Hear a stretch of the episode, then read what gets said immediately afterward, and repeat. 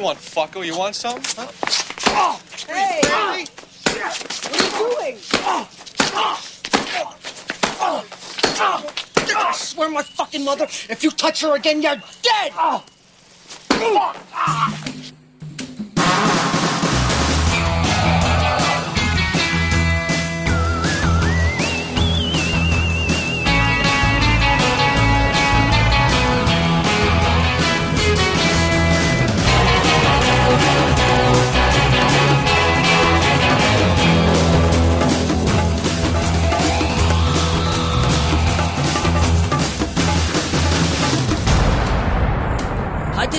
Dennis. Vi sidder hernede i min mors garage. Vi lige spise pizza, og vi har set en fed film. Hun vil gerne fortælle jer alt om. Hold nu din kæft, Dennis.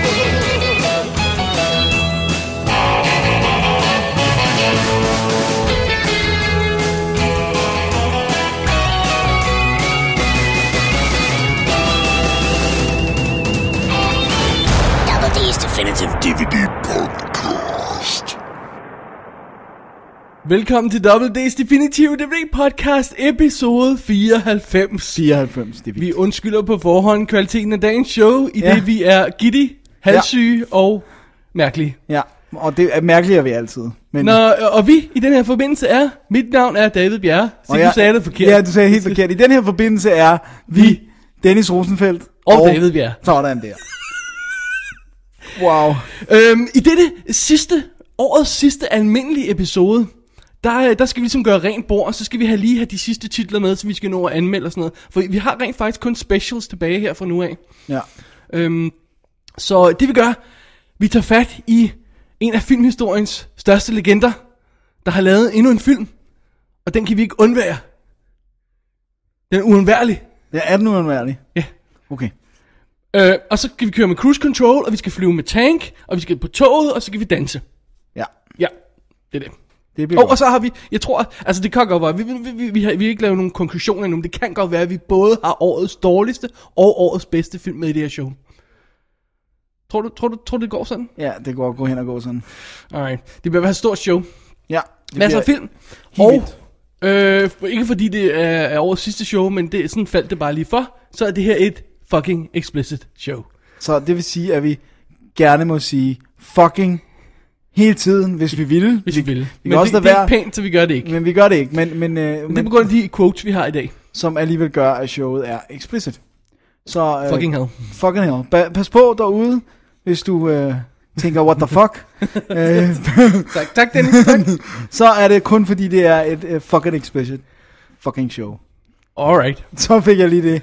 Jeg synes, at vi skal starte med lidt feedback. Vi har rent faktisk fået en mail fra vores øh, comrade in arms. Ja, Kan vi kalde ham? det kan vi godt. Thomas Rostock. Ja, Vil du læse, herr Rosenfeldt? det vil jeg meget gerne. Ja. Han skriver øh, til DD-redaktionen og gerne oplæsning. Det er det, vi gør nu. Det er det, vi gør nu. Ja. Tak for et kanon After Dark show. Godt at høre, at I trods alt er mennesker, og nogle gange må bryde hulkende sammen og lave en podcast af human længde. Øh, øh, oversat under en time. Ja. Toppen af kransekagen var selvfølgelig det helt vildt objektive og upartiske plug for mit kommentarspor på Arrows kommende Deep Red DVD og Blu-ray udgivelse. Jeg ved, at jeg måtte have Kleenex-boksen frem flere gange over den fantastiske omtale, og ja, det var til tårer, ikke det andet, you perverts. Sådan. I er awesome, the bomb, og to generelt good guys på den danske filmscene. Keep the spirit and follow your hearts, så kan det sgu ikke gå galt. Det er fandme Kon- rigtigt. Con grande amore og dø 3D, dø. Dø! Thomas Rostock. Sådan. Det er, det vil jeg godt sige, det er meget smukke ord, Thomas. Og vi skal gøre vores bedste for at slå 3D ihjel. Ja. Jeg ved ikke, om det kun er os, der kan gøre det, men øh, Vi, vi skal gøre vores bud. Vi kan i hvert fald lade være at lægge nogle penge til det. Ja. Så meget øh, tror jeg godt, vi kan det vil vi konstatere. gerne, det vil vi gerne lade være med. Alrighty. Ja, Øh, jeg får lige at svare på hans øh, kritik her. kritik. Men, der, nej, der var ikke nogen. Der var det var ikke ren nogen. ros. Nå, okay. Jamen, Jamen, så, øh, skriv ind i øh, flere mails af den type. wink, wink, nudge, nudge. Which, uh, uh, men uh, Deep Red DVD og Blu-ray for Arrow kommer snart. Ja, Måske vi lige tager fat i den starten næste år, fordi vi når ikke, når ikke vi før. når den ikke i det her år. Nej, men, fordi øh, når rent faktisk ikke... Ja, det tror jeg. Ja, nu, nu må vi se. nu må vi se. Men, øh, men det bliver jo en øh, goodie bag uden lige, fordi at... Øh, Der kommer over til at være alt muligt. Jamen, det har vi snart. Det har vi snart, Der kommer ja. alt muligt. Yes, det bliver godt. Det bliver smukt. Jamen Dennis, jeg tror det betyder, at vi kaster os over øh, aftens første del af aftens show. Kan I mærke, at jeg gentager mig selv i dag? Det er fordi, det er jo episoden, der hedder Get the Papers, Get the Papers. Uh, that's why. Get the papers, get the papers. Og den skal man kende allerede på titlen. Så Det skal man, det skal man vide. sagt. Ja. Så, men vi skal have fat i film, som vi har set i denne uge, som ikke er nye, men som det er, vi alligevel har set, og derfor snakker om i den kommende sektion. Jeg kunne ikke have sagt det bedre selv, Dennis. no, really. No, really? Yeah, I know. Thank you very much. In prison, dinner was always a big thing. We had a pasta course, and then we had a meat or a fish. Paulie did the prep work. He was doing a year for contempt, and he had this wonderful system for doing the garlic. He used a razor, and he used to slice it so thin that it used to liquefy in the pan with just a little oil. It's a very good system. Vinny was in charge of the tomato sauce. Got the smoke. I, I felt he used too many onions, but it was still a very good sauce. Vinny, don't put too many onions in the sauce. Johnny Deal did the meat. We didn't have a broiler, so Johnny did everything in pans. I used to smell up the joint something awful, and the hacks used to die, but he still cooked a great steak. Vinny, how do you like yours? Red. Medium red. Medium red. Hmm, an aristocrat. See, you know, it, when you think of prison, you get pictures in your mind of all those old movies with rows and rows of guys behind bars. But it wasn't like that for Wise Guys. It really wasn't that bad. Første film i stakken af gamle film, som vi har set denne uge, er din, Dennis. Ja. Og øh, det er en, øh, hvad, er det noget Avatar noget? Der er noget blot i, kan jeg se i hvert fald. Ja, der er, ikke, der er ingen smølfer. Der Okay. er faktisk ikke engang farver på filmen. Oh, hvorfor hedder den så Paris Blues? Fordi det er jo The Mood. ikke? Oh, I see. Hvad er Paris Blues? Det er en film fra 1961, som øh, ret imponerende er filmet helt on location i Paris i 1961, med øh, Sidney Poitier og øh, Paul Newman i øh, de to alt overskyggende hovedroller. Og ganske simpelt så handler det om to jazzmusikere, der har bosat sig i Paris. Du elsker jazz. Jeg elsker jazz. Jeg er af en jazzmusiker. Det er sandt. Øh, Benny Rosenfeldt, ja. shout out. Shout out til den episke Benny Rosenfeldt. Ja, Øhm, med flysimulatoren. med flysimulatoren, og tonsvis, han sidder og sætter, lægger YouTube-klip op hver eneste dag med sig selv, det er, er ret godt. sjovt. Men øhm, Sidney Poitier, han er simpelthen flyttet til for at komme væk fra racismen i USA. Han siger, jeg kan være mig selv her i, der er ingen, der kigger underligt på mig i gaderne og sådan noget. Jeg, her kan jeg bare Det er fordi være. franskmænd er så højrøde, de gider slet ikke kigge på ham. ja, let's go with that. Ej, jeg tror rent faktisk øh, ikke, det var så... Jeg tror, ikke, det, jeg tror, de er blevet det nu mod nogle andre øh, minoriteter i, i Frankrig, men jeg tror ikke, at de er så racistiske mod sorte. Men i hvert fald, ikke, knows? her, her er han der i hvert fald, på grund af det. Okay. Øhm, og så har vi, øhm, han hedder Eddie Cook, skal vi lige have på plads. Og Paul Newman er, en, øh, øh, ved hvad nu, også en jazzmusiker, der hedder Ram Bowen, eller jeg ved ikke, om han hedder Ram, men ellers bliver han bare kaldt det i hvert fald, som... Øh, de spiller i den her lille klub, natklub, jazzklub, men øh, Paul Newman vil rigtig gerne selv også skrive ting. Så han har sådan et, han går og sysler med hele, faktisk hele filmen igennem, og, og øh, han beder Sidney Poitier om noget råd, og når han så får rådene, så eksploderer han, fordi det ikke var det, han gerne ville høre. Så han er meget sensitiv og touchy omkring, øh, omkring det her. Og øh, så en dag, så kommer den store trompetist, Wild Man Moore, spillet af Louis Armstrong, til Paris, og ham skal de hente på stationen. Og da de henter ham, inden han er kommet ud af toget og sådan noget, så støder de på to øh, amerikanske piger, som er taget til Paris på øh, en ferie og for at opleve øh, Små Paris hotties. Små hotties. Den ene er, hvad hedder hun, øh, Joan Woodward, som jo øh, var gift med Paul Newman og lavede 10 ting sammen, med 10 film sammen med ham. Og, øhm, og den anden bliver spillet af Diane øh, Carroll. Øh, hende kender jeg. Øh, hun, hun er sort, og Joan Woodward er hvid, hvis man Åh, oh, så vide det. passer de til dem. Det er nemlig det, de gør. og og øhm, hurtigt begynder der at være noget... Han, øh, Ram Bowen er en charlatan. en, øh, en rigtig charmetrol. Paul Newman jo. En djævelsk. Ja. Øh, som øh, inviterer dem ned til natklubben, kommer og hører os og det, så videre. Men det udvikler sig øh, til, noget, til noget rigtig romance, både mellem øh, Paul øh, Newman og John Woodward, og så mellem øh, Sidney Poitier og hende her, Diane Carroll. Øhm, og de begynder begge to at snakke om at hive de her jazzmusikere med tilbage til USA. Hun bliver ved med at køre øh, sådan noget racekort på Sidney Poitier og sige, hvis der ikke er nogen, der er i USA, der kæmper for, at det er vores hjem, så vil det aldrig blive bedre. Så du bliver nødt til at komme med tilbage og være der og ordne de her ting. Always with the guilt. Ja, always. og uh, Jordan Woodward, hun, uh, hun begynder bare at være meget forelsket i Paul Newman, og prøver at sige, men det, det er jo en hård tilværelse, du har her, og du lever fra hånden til munden, og kom med tilbage til USA, og der må du da også kunne klare dig. Og sådan noget. Så det er sådan, setupet er de her to jazzmusikere, som har det her, de har svært ved at give slip på, og så de her to piger, som der er stærke følelser for, og så her i Paris som backdrop for den her øh, kærlighedshistorie. Ah, det er smukt. Det var en øh, fuldstændig fantastisk film. Jeg havde aldrig hørt om den før. Jeg, jeg købte den simpelthen, fordi jeg tænkte, konstellationen Paul Newman og, øh, og Sidney Poitier var, var meget interessant. Okay. Nej, det var din mikrofon, skulle ikke lidt. Nå, det. okay. jeg tror, det var mine notes. øhm, Øhm, og den er ikke de har ikke spillet sammen før? Nej, det har de ikke. Nej, det, det, det tror jeg i hvert fald ikke. Øhm, og de er ikke rigtig... Øh, den, er, den er ikke tilgængelig særlig mange steder i, i verden, men den er ude fra nordisk her. Den er godt nok... Den er letterboxd 1.33, den burde være 1.66.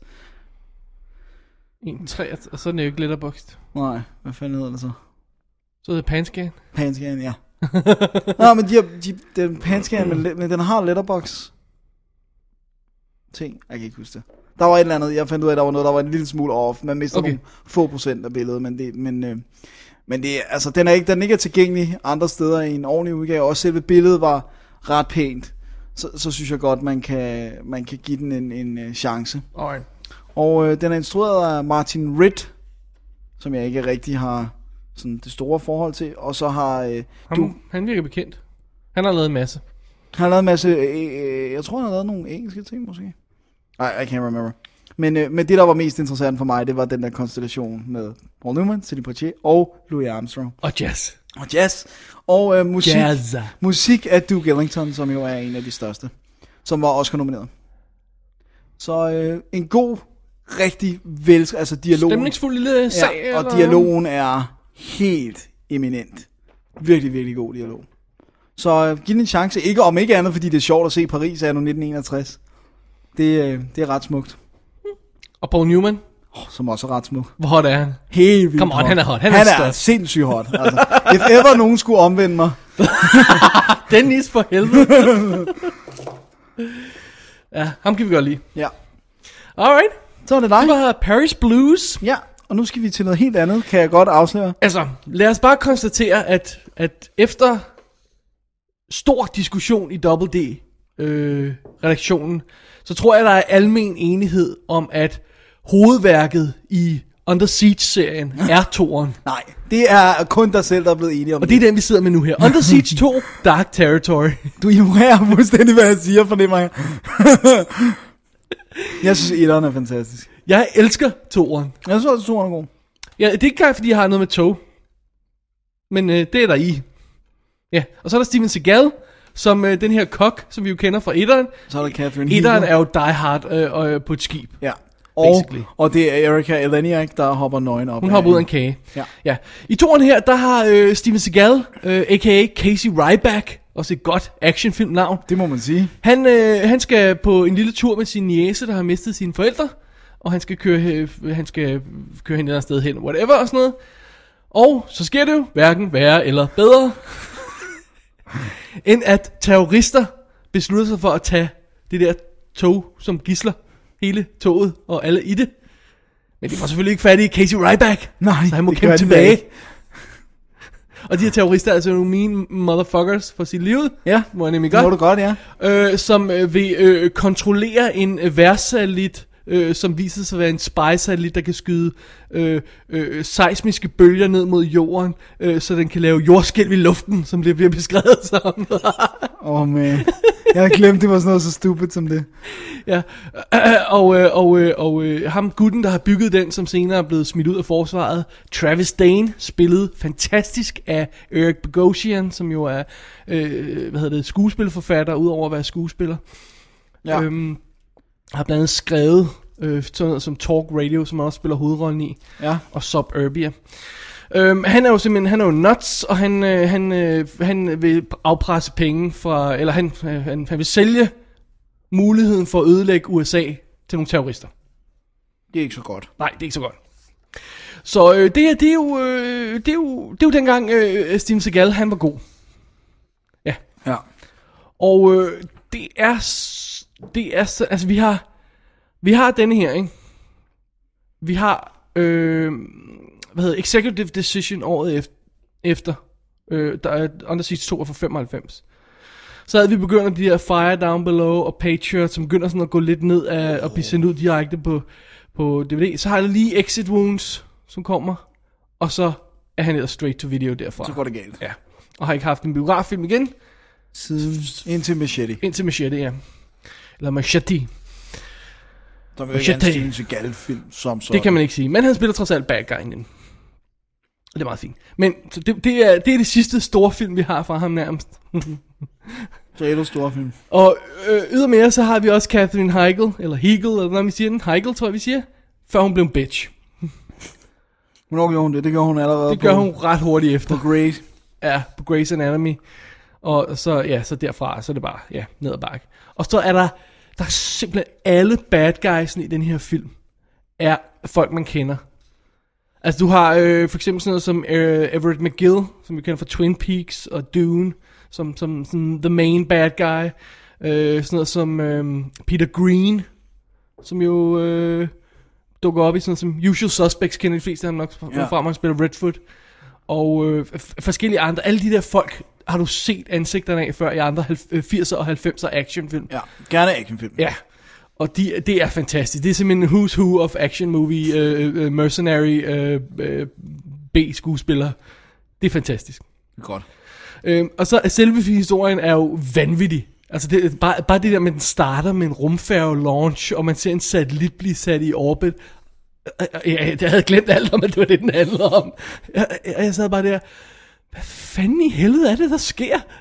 Det er ret sindssygt. Jeg kan bare huske det der med, at de rent faktisk slår en masse ihjel for at teste det der udstyr. Ja, ja, de slår en, en, øh, en, øh, en fabrik ihjel i Indien eller et sted, eller sådan noget. Øhm, Det er ikke så godt. nej. Men det her, det er den perfekte rolle for Steven Seagal, fordi han skal kick ass, han skal take names, og han skal sige så lidt som muligt, og have en lille tender side, men ikke for meget.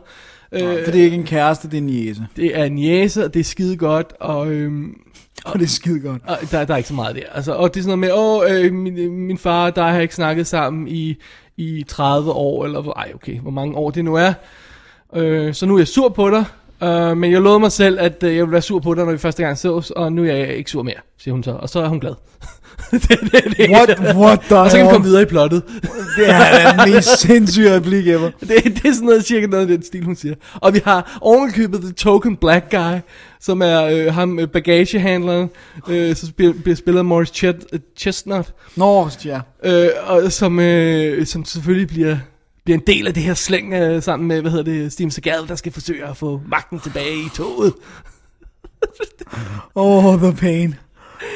Jamen altså, og, og, og plottet i filmen er jo rent faktisk, at øh, ham der, øh, øh, Bogosian, han vil, han får en milliard dollars fra terrorister, der gerne vil se ham ødelægge USA. Og det var sådan noget, nu om dagen, så virker det latterligt. De har bare tænkt, at hun har gjort det. Men han har en satellit. Han har jo teknikken, Ja, du. Men Det har terroristerne jo ikke. nej, en, ja, det ved jeg nu ikke. Ej, de har vel ikke den der supersatellit, hvis det er ham, der har Ej, de har ikke den, men de har så meget andet, ikke? Åh oh, jo, men ikke som lige med et tr- tryk knap ting kan ødelægge hele USA. Ah, et par bomber tror jeg kunne gøre det samme, hvis det var en atomark slags, men, øh, men Ja. øh, det her, det, og det virker ikke særlig effektivt heller. Men her virker det. ja. Anyways, øh, og, og, så siger han jo, han, er jo, eks- han siger jo ekscentriske bad guys ting hele tiden. Han har alle de der, øh, hvad hedder det, øh, fantastiske replikker der. Du ved, assumption is the mother of all fuck-ups. Det er ikke ham, der siger det, er hans øh, andre gutter der. Og, øh, og hvad hedder det, øh, sådan noget med, chance favors the prepared mind. Nej, Nej, nej, nej, nej, nej. Som er stjålet fra en eller anden berømt gut. Oh my god. Og så sidder han der bad guyen og spyrer floskler ud, og, og forsøger at planlægge og ødelægge verden, mens øh, Steven Seagal render rundt på et tog og slår bad guys ihjel. Jamen, altså, det er jo perfekt film. Det var perfekt. Det, det, er, det bliver er, ikke gå så bedre. langt som at sige, det er et mesterværk? Det er et actionfilm mesterværk, ja. Okay. Og det er way bedre end etteren. Nej, det er forkert. Jeg ved godt, at øh, Erika Eli, El, hvad hedder? Eleniak. Eleniaks bryster er fantastiske, Det er når man de. ser dem i etteren.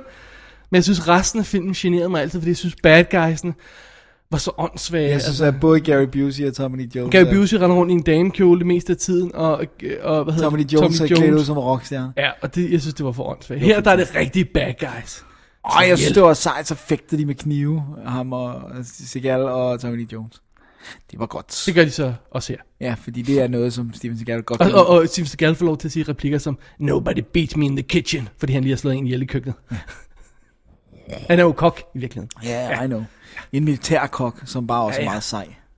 Og så har han sådan et godt navn, fordi så kan de rent faktisk sige, Casey Ryback is here, is, is here eller sådan noget. Så siger den anden, Casey fucking Ryback. Det lyder godt, ikke? Du har godt nok været nem på den der. Alt, hvad de gør. Det er simpelthen fantastisk. og jeg har den jo rent faktisk på en øh, vidunderlig Blu-ray udgave her. øh, øh, Warner Brothers har sendt den ud herhjemme i Danmark til sådan en, en hund eller sådan noget. Og det, øh, øh, den står fint. ja. Nogle steder er lidt grainy, og nogle er lidt soft, men har også fornemmelsen af, at det er filmen selv, selv der har problemer. øh, men ellers synes jeg, det var en absolut behagelig oplevelse, og den står meget bedre end den gamle DVD, jeg havde. For selvfølgelig havde jeg den på DVD. Det havde du da. Hvem er det, der har instrueret den? øh? Ja, det, det kommer til lige om et øjeblik. Jeg vil lige have en anden ting med. Øh, og det er, at øh, filmen her var jo en af de første. St- stort set hele filmen foregår på et tog. Og alt er skudt green screen. Altså alt der fra forbi vinduerne. Ja, det er en af de første film, hvor man gør det. Hvor man bare skød filmen, som man nu skød den. Med, med, med, med krydser ud for vinduerne, og så trackede baggrunden ind bagefter. Og, og det har de gjort hele filmen. Wow. Og det er ret kompliceret. Det holder ret godt. Undtagen og sådan noget, som at der hænger, hænger folk ude på toget, og man kan se sådan nogle skud ud af toget og sådan noget. Og det er så lidt det, jeg vil hen med i forbindelse med Blu-ray her, for der afslører den nogle af de ting. Ja. Ikke? Det, det er altså lidt... Det er lidt touchy nogle gange, ikke også? Jo. Men, øh, men altså, det er til at leve med, ikke? Det er heller ikke de, der betyder noget på Nej, efter film. det. Og fuck det, mener jeg. Øh, Så længe han, han slås med nogen, så er det orden. ja. Men øh, den er sådan ikke helt consistent, men pæn nok. Ja. Og instruktøren skulle vi lige have med, det er den fantastiske, fantastiske Jeff Murphy, som jo gik fra at slå, slå igennem med science fiction filmen The Quiet Earth, og så lavede han Young Guns 2, Free Jack, Under Siege 2 og Fortress 2. Og det sidste, han har set lave, det er noget tv-stof, og så var han second unit instruktør på Lord of the Rings filmene. Okay, det er ikke en bad chance at være second unit på Lord of the Nej, Rings. men det er ikke noget, man, øh, man får, får særlig høj credit for. Nej, det er det ikke. Det er lidt synd, fordi han, Quiet Earth er, er meget bizarre og meget, Specielt. ja. Så, øh, ej, Under Siege 2 Dark Territory får min, øh, min fulde opbakning her. Som også må være noget af det dyreste, Steven Seagal nogensinde har været med på i en hovedrolle, udover sådan noget som Executive Decision og sådan noget. Ja, jeg har Altså ikke bare det, at de har alt det der green screen og model Ja. shots og... Men altså, det var også lavet på, et, så vidt jeg husker, et acceptabelt budget i forhold til, at der var så meget effektarbejde på egentlig. Ja. Så, cool. Cool. Dennis, du har næste af de sidste film, som Ja. at, øh, den, Som er ny, øh, gamle, men som vi alligevel har set. ja tak. Og øh, den, her, den, her, den kommer også i Bizarre-bunken. Det er en af de der... Det er, det er en af dem, der er så bizarre, at når jeg spurgte Dennis på sms, hvad han så, så ville han ikke sige det til mig. Jeg sagde, du bliver bare sur. Eller sådan, øh, jeg får bare et why, oh why. Men det er den danske, dejlige film fra 1972, der hedder Man skulle være noget ved musikken. Og øh, Dennis, nu ved jeg så ikke, om vores øh, database af en eller anden grund i Laserdisken ikke er opdateret, eller sådan en eller anden stil. Men da jeg søgte på den, der kunne, synes jeg kun, jeg kunne se den som en del af sådan en boks. Ja, jeg ved ikke, om den er blevet splittet, men jeg har boksen også. Ja, Som er tre Henning Carlsen klassikere. lige præcis. Jeg kunne ikke se, at den kunne fås enkeltvis. Nej, det, men jeg ved ikke, om den er blevet splittet, men, men, øh, men den der boks er, er guld værd. Ja. Ja. Der er også Svantes Viser, og den sidste kan jeg ikke lige huske. På stående fod være. Det er en lang titel til en film. Ja. Nej, det er ikke det, den hedder. Damn you, sir. Damn you, sir. Men øh, det her, det er Henning Carlsen, der har instrueret, og han har skrevet manus sammen med Benny Andersen. Og den hed hvad? Man skulle være noget ved musikken. Det hed den simpelthen. Det hedder den, ja. Man skulle være noget ved musikken. Eller dens engelske titel er Oh, to be on the bandwagon. Cricket. Cricket. I am not kidding. Okay, det er det her. Plottet er meget, meget, meget nemt forklaret. Øh, filmen foregår øh, primært på øh, det værtshus, der hedder Café Strussen, hvor at øh, Karl Stikker er overtjener, tiltaler de ham, de kalder ham ikke bartender. Øhm, og øh, han, han ejer den ikke, men han går og har en drøm om at få sit eget sted. Og så følger vi så de, de folk, der er der fast. Der er Kaja, som også er øh, bartender. Hun, hedder, øh, hun bliver spillet af Birgitte Prise. Så er der Lasse, som er musik, mu, øh, hvad hedder, barmusikeren, øh, som bliver spillet af Otto Brandenburg, som rent faktisk ikke synger, men kun sidder ved klaveret.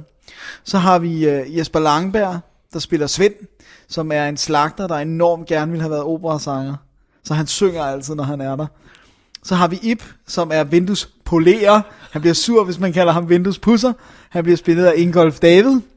Øh, og så har vi Ellie spillet af Lone Lindorf, som er sådan en, øh, en kvinde, der har et forhold, som er meget turbulent. Så hun så altså græder nede i baren, og, oh. og alle hjælper hende, og sådan noget, gode ved hende, og vi skal nok passe på dig, Ellie, og, og sådan noget. Og så kommer der så forskellige mennesker ind og ud af den her bar også. Men det her er sådan de faste. Og så følger man faktisk ellers deres små øh, samtaler og filosoferen, som selvfølgelig bliver mere og mere sådan, jo mere beruset de bliver, jo mere lommefilosofisk bliver det jo hen på aftenen. Øh, og så følger man også bare øh, hvad hedder nu, Karl Stikkers forsøg på at få stablet et sted på, på benene, fordi han er træt af ham, der ejer den her, som hele tiden skærer ned på ting, og lige pludselig vil han heller ikke have, at Lasse, musikeren, skal være der hver aften, og så skal der bare være en jukebox. Så det her sted er sådan lidt ved at falde fra hinanden, og de prøver at lægge lidt pres på, på ejeren også, for at få nogle bedre forhold. Øh, og så udmærker den her film så ved, og jeg ved ikke om det er den sidste, men det er i hvert fald en af de få film, jeg har set i, altså inden for de sidste 30-40 år, som viser København så meget, som den gør. Hvor København spiller en, en vigtig sådan backdrop-rolle. Det er steder, men hele, hele tiden steder, du kender. Øh, Kongens Nytorv og Søerne. Og, altså det er, det er Altså nu siger jeg min by, men det er det, det er min by. Når jeg ser den film, så er det en af de eneste danske film, jeg har set i tusind år, hvor jeg siger, det der kan jeg se, hvad er. Ellers så dansk film, det er altid en villavej. Et eller andet sted, en villavej og en mark. Great. Vi snakker om før, det er det der med, at det, er, det kan være dyrt at skyde i København, så man rykker udenfor til et nondescript ligegyldigt sted, Ja. så man kan få lov til at skyde på, og gøre det billigt, og gøre det nemt. Eller Ja. også får man penge fra Fyn, ved at skyde på Fyn et eller andet Ja, sted. ja, ja, eller og så Jylland at få- foregår historien pludselig på Fyn. Øh, ja. Sådan en stil der. Men øh, det er sjovt, fordi jeg sad lige og tænkte på det, hvornår jeg sidst havde set København i en film. Øh, er, er det Smillers fornemmelse for sne rent faktisk? Det er ikke engang dansk. Fordi den rent faktisk havde penge til det. Ja. Det kunne godt være, ja. Hvor man så, der er broerne og, og, og, og havde gaderne, øh, indkøb, hvad hedder det, gågaderne og sådan noget, og dresset op til Jeg julestemning. tror, og du har ret. Jeg tror, du har ret. Og, det, og ved du hvad, hvis man alligevel laver en snakkefilm, hvilket 99,9% af danske film er, så synes jeg godt, man kan ofre de penge, det koster at skyde i København, for at give folk den oplevelse af, altså, det, det, er, sådan, altså, det er underligt det der med, at hvis du ser en film fra New York, du ved, alle kan se det i New York, alle ved, hvad det er og sådan noget. Ser en film fra Danmark, det er kun dem, der bor på den skide villavej, som kan se, hvad det er. Alle andre er sådan, hvor er det? Jeg er ikke engang sikker på, at de kan se det. Nej, det er fordi, de er nødt til at frame det, sådan, så man ikke kan se. Det skal være så non-descript Men det er sjovt, det er som om det der, man er, man er måske... Jeg ved ikke, om jeg overanalyserer, men jeg synes samtidig virker, at man er bange for at sætte karakter på. Det er karakter, som et, et specifikt miljø skaber Ja. nogle gange. Ikke? Man er bange for at sige, at det her det er Vesterbro, ikke også? Det her Ja. det er... Øh, ja, det kan godt være Indre By også. Det behøver ikke Ja. at være et, et dårligt sted, det kan godt være et godt sted, men ja. Man er bange for Men at sætte det det, der med på, at- fordi, jamen, hvad så med alle de andre? Vil de så ikke se film? Nej, vi må hellere lave det pænt, og middle of the road er ligegyldigt og anonymt, ikke? Ja. Og det er skide irriterende, for at sige det rent ud sagt. Og derfor er, alene det, synes jeg, bare det der med at se, jeg, jeg tror ikke, jeg ved det ikke, det, det, der kan godt være, der er nogle lytter, der kan hænge mig op på det, men jeg tror ikke, der er længere noget, der hedder Sjællandske Bank. Altså det der med, at du ser skilte, du ser de der gammeldags bladkiosker, dem som, hvis man øh, bor i København, ved, at mange af dem er sådan nogle bagel-stande nu. Det var jo bladkiosker i gamle dage, sådan nogle, øh, bladkiosk. hvor, hvor der er sådan, du ved, og det, og det er bare, I vores ungdom, Dennis, i 60'erne. ja, vores gode ungdom. Øhm, og så, altså, og det der med københavner lejligheder også, når man kommer hjem til nogle af karaktererne, og sådan, når man bare sådan en rigtig københavner lejlighed, du kan genkende vinduerne, du kan, alting sådan stukken og sådan noget, du, du kan bare se, ja, det er København. Det kan kun være København, hvis det er Danmark. Som jo er Danmarks eneste by, der er tak, det, tak, tak, det, tak. øhm, så, Skriver vores jyske brødre til os igen og siger os det. ja. Øh, nej, jeg synes, jeg synes den, er, den, er, den er sindssygt godt skrevet, og jeg synes, den er rigtig godt spillet. Og Karl Stegger er castet fuldstændig mod, hvad man er vant til. Øh, nu er jeg ikke en stor Karl Stegger-fan, men, men, men, øh, men han er, altså, det er i hvert fald noget helt andet. Altså han får lov at bande og svogle som den her øh, barmand og sådan. At, at, jeg synes, det, det var en fantastisk film. Og der er sådan en sød scene med en ældre mand, der kommer ind, og der sidder en ældre dame. Så får han sendt en drink hen til hende. Og, sådan, og du ved, at de sidder sådan, og der er sådan et spil mellem dem, og de er, de er i hvert fald i 70'erne. Og så går han hen og spørger, må jeg sætte mig ned her ved dem? Åh, oh, det ville da være dejligt. Og så begynder de to, og så begynder de at komme fast sammen, de her to og sådan noget. Dennis, du skal til Matador. You will love it. I can't. Jeg lover dig det. Okay, men jeg kan godt lide den her, fordi det er de typer, der kommer på en bar. Sure, men der er også alle de der fede typer i Matador. Ja. Jeg skal nok se You will dag. love it. Men Jeg har den ikke, så må du lumme den. Jeg har den ikke? Nå, Min okay. mor har den. Okay, så må Jeg din tror mor lumme de, de har set, set blanke nærmest efterhånden. De Er det rigtigt? Ja, Elsker hun den meget højt? Ja, hun ser den hele tiden. Jeg ser lige Matador. Insane. Ja, godt bliver det. Det er vel 40 20. gang. ja. Jeg kan snart uden ad. Really? Really, really? Det, det kan ikke overraske. Men øh, nej, øh, man skulle være noget ved musikken. Tjek den ud. Øh, der er en lille samtale mellem Henning Carlsen og Benny Andersen, hvor de fortæller om, hvordan de skrev manuset, og hvad, hvad det udsprang af i hele historien. Og, og det er ret sjovt, de sidder og snakker om, sådan, der, sker nogle, der sker nogle ret dramatiske ting med nogle af karaktererne, sådan, hvor de sådan sidder og fortæller om, da de skrev det, blev de chokeret selv. Fordi det var bare lige pludselig to historierne med hen et sted og sådan. Det, ej, jeg synes, det er godt. Det er en god lille deal. Den der pakke er, er, er, er værd at tjekke ud. Kan- Kan vi huske, hvem der øh, har udgivet den? Eller, Det er... Øh, hvad- Nej, eller vi linker i shownoterne. ja, er det ikke SF måske? Jeg kan Nej, jeg kan ikke huske det. Alright. Ja. Det var øh, sidste af de gamle film. Ja. Jamen, så er det tid til øh, at vende sig mod nyhedsstakken og, øh, og de øh, vigtige film, vi skal have klaret inden året om. Ja. Lad os gøre det. De kommer nu. There was Jimmy and Tommy and me, and there was Anthony Stabile, Frankie Carbone? Come si va? Ci vediamo, eh? and then there was Mo Black's brother, Fat Andy, and his guys, Frankie the Wop, Freddie No Nose, and then there was Pete the Killer, who was Sally Balls' brother, Took care of that thing for you. and you had Nicky Eyes What's up, guy? and Mikey Francese. That guy, yeah, I want to see him. and Jimmy Two Times, who got that nickname because he said everything twice, like, I'm gonna go get the papers. Get the papers. Første nyhed i nyhedsstakken, Dennis, Ja. var en film, vi ikke fik taget os sammen til at gå ind og se i biffen. Ja. Det, det, jeg, jeg kunne ikke rigtig sparke mig selv i gear, det må jeg altså indrømme. Jeg synes, den så meget sjov i trailer, men så ligesom om, da den kom, så var jeg allerede træt og ligeglad. har, sådan havde jeg det også lidt med The A-Team. The A-Team. Ja.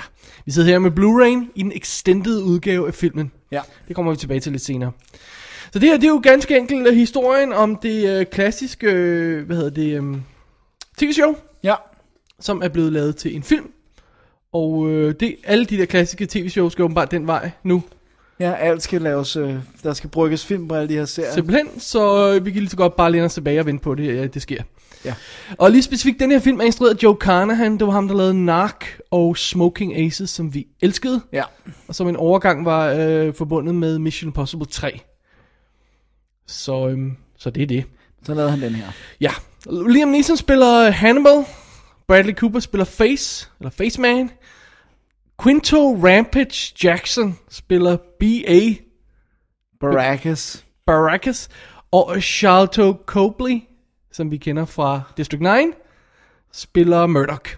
Okay, der er ingen der er skuespiller på den her film, der har et normalt navn, altså. Nej.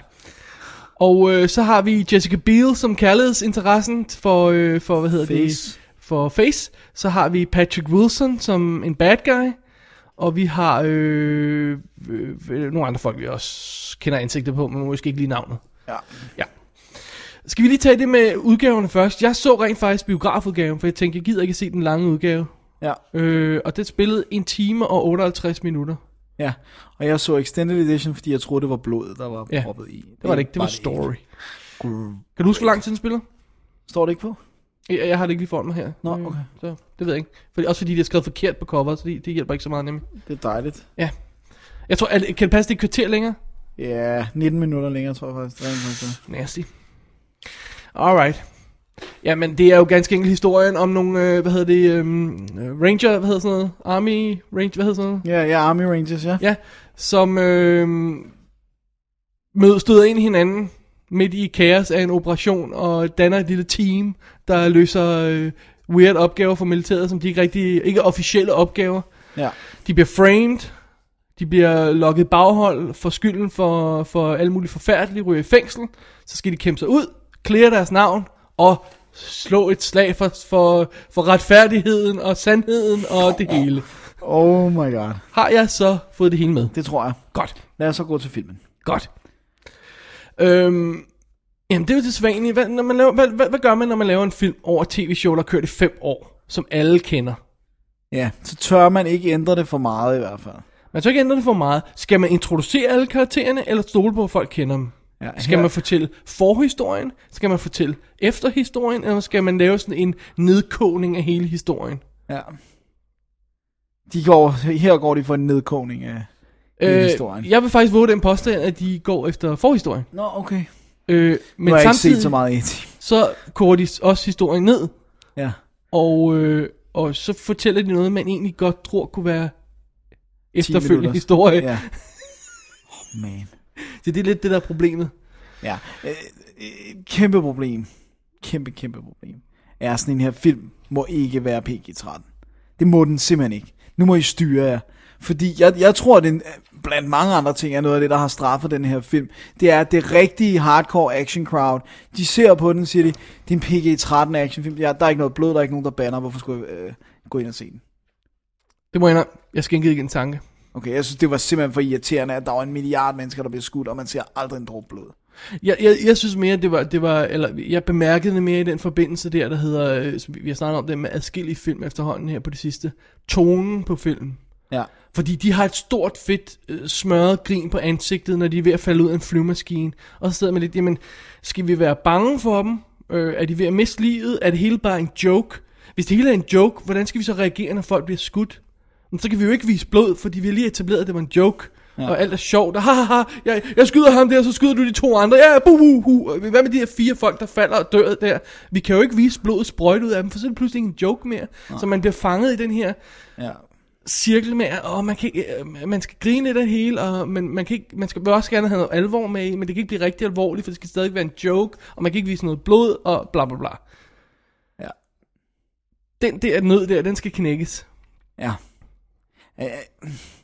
Det var simpelthen, det var nærmest en børnefilm, det her, faktisk.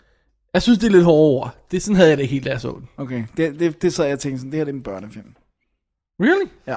Det er sådan noget, jeg ville have elsket, da jeg var 10. jo, jeg synes, den var fantastisk, jeg point. var 10. Altså, det var, det var, det er sådan noget nærmest American Ninja-agtigt, bare uden blod.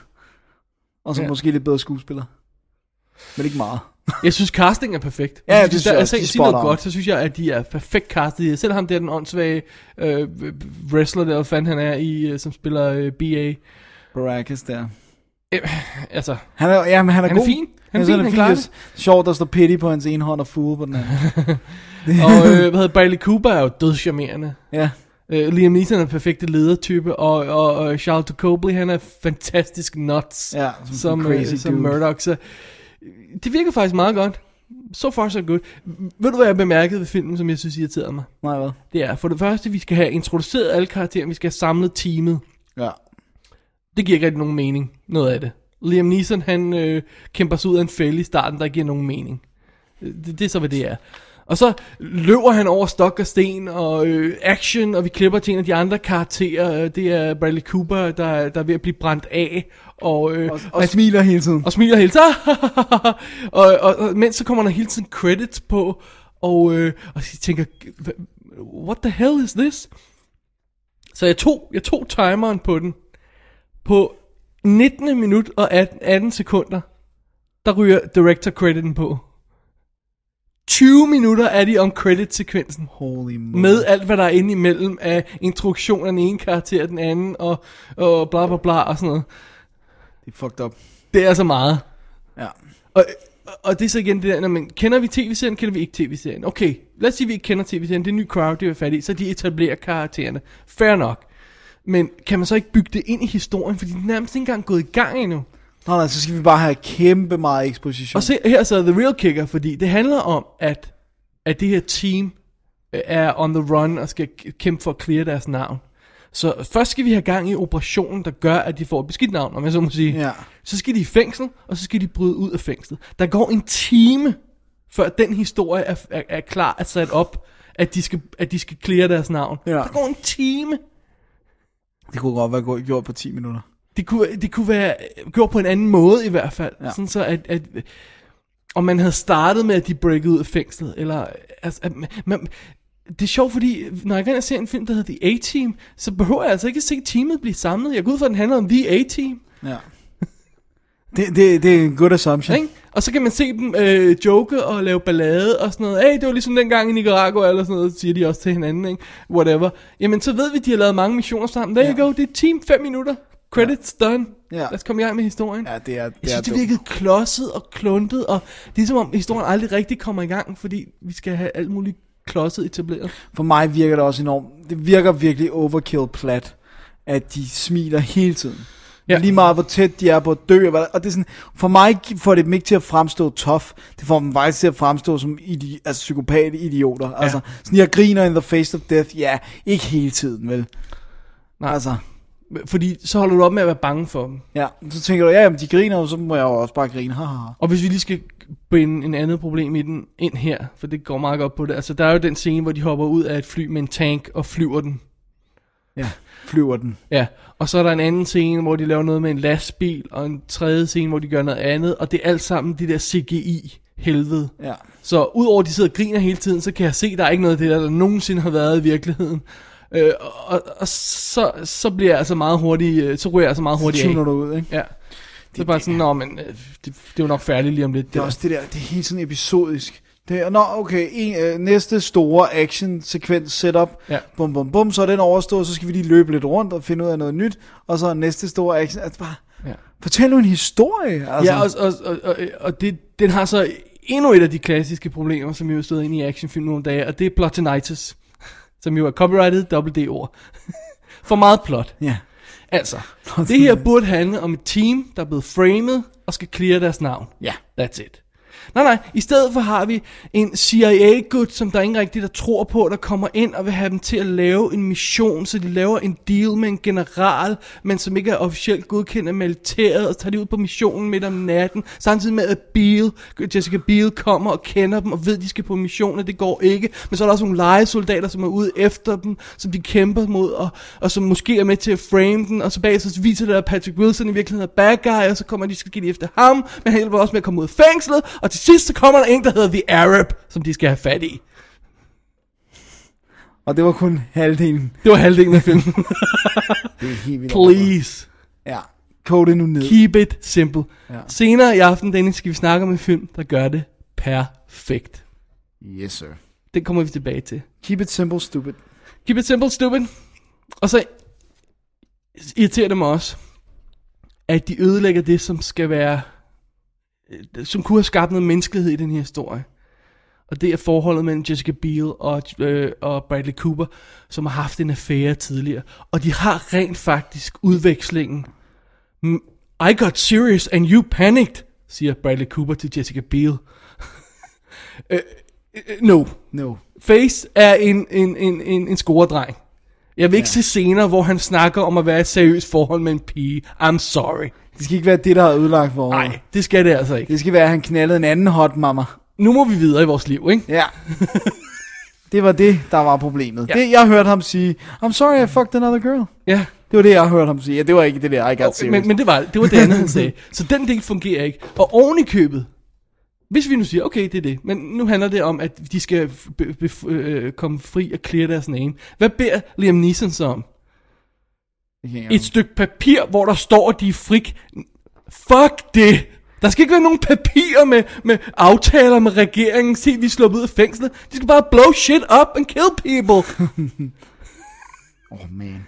Det der, at du rent faktisk kan have en scene, hvor der er nogen, der mødes i et forhørslokale over et stykke papir i sådan en actionfilm her, så har du ikke forstået opgaven. Nej, så gør der noget Det, forkert. det kan man ikke. Det, kan, man ikke. Nej, det er, det er ikke i orden. En dommer, Citat vi skal have en David. dommerkendelse. Ja, en citat dommerkendelse. Tager du det der maskingevær og skyd? Så øh, kære lytter, som du nok har konstateret på nuværende tidspunkt, var A-Team ikke en populær film hos hverken det ene D eller det andet D. Nej.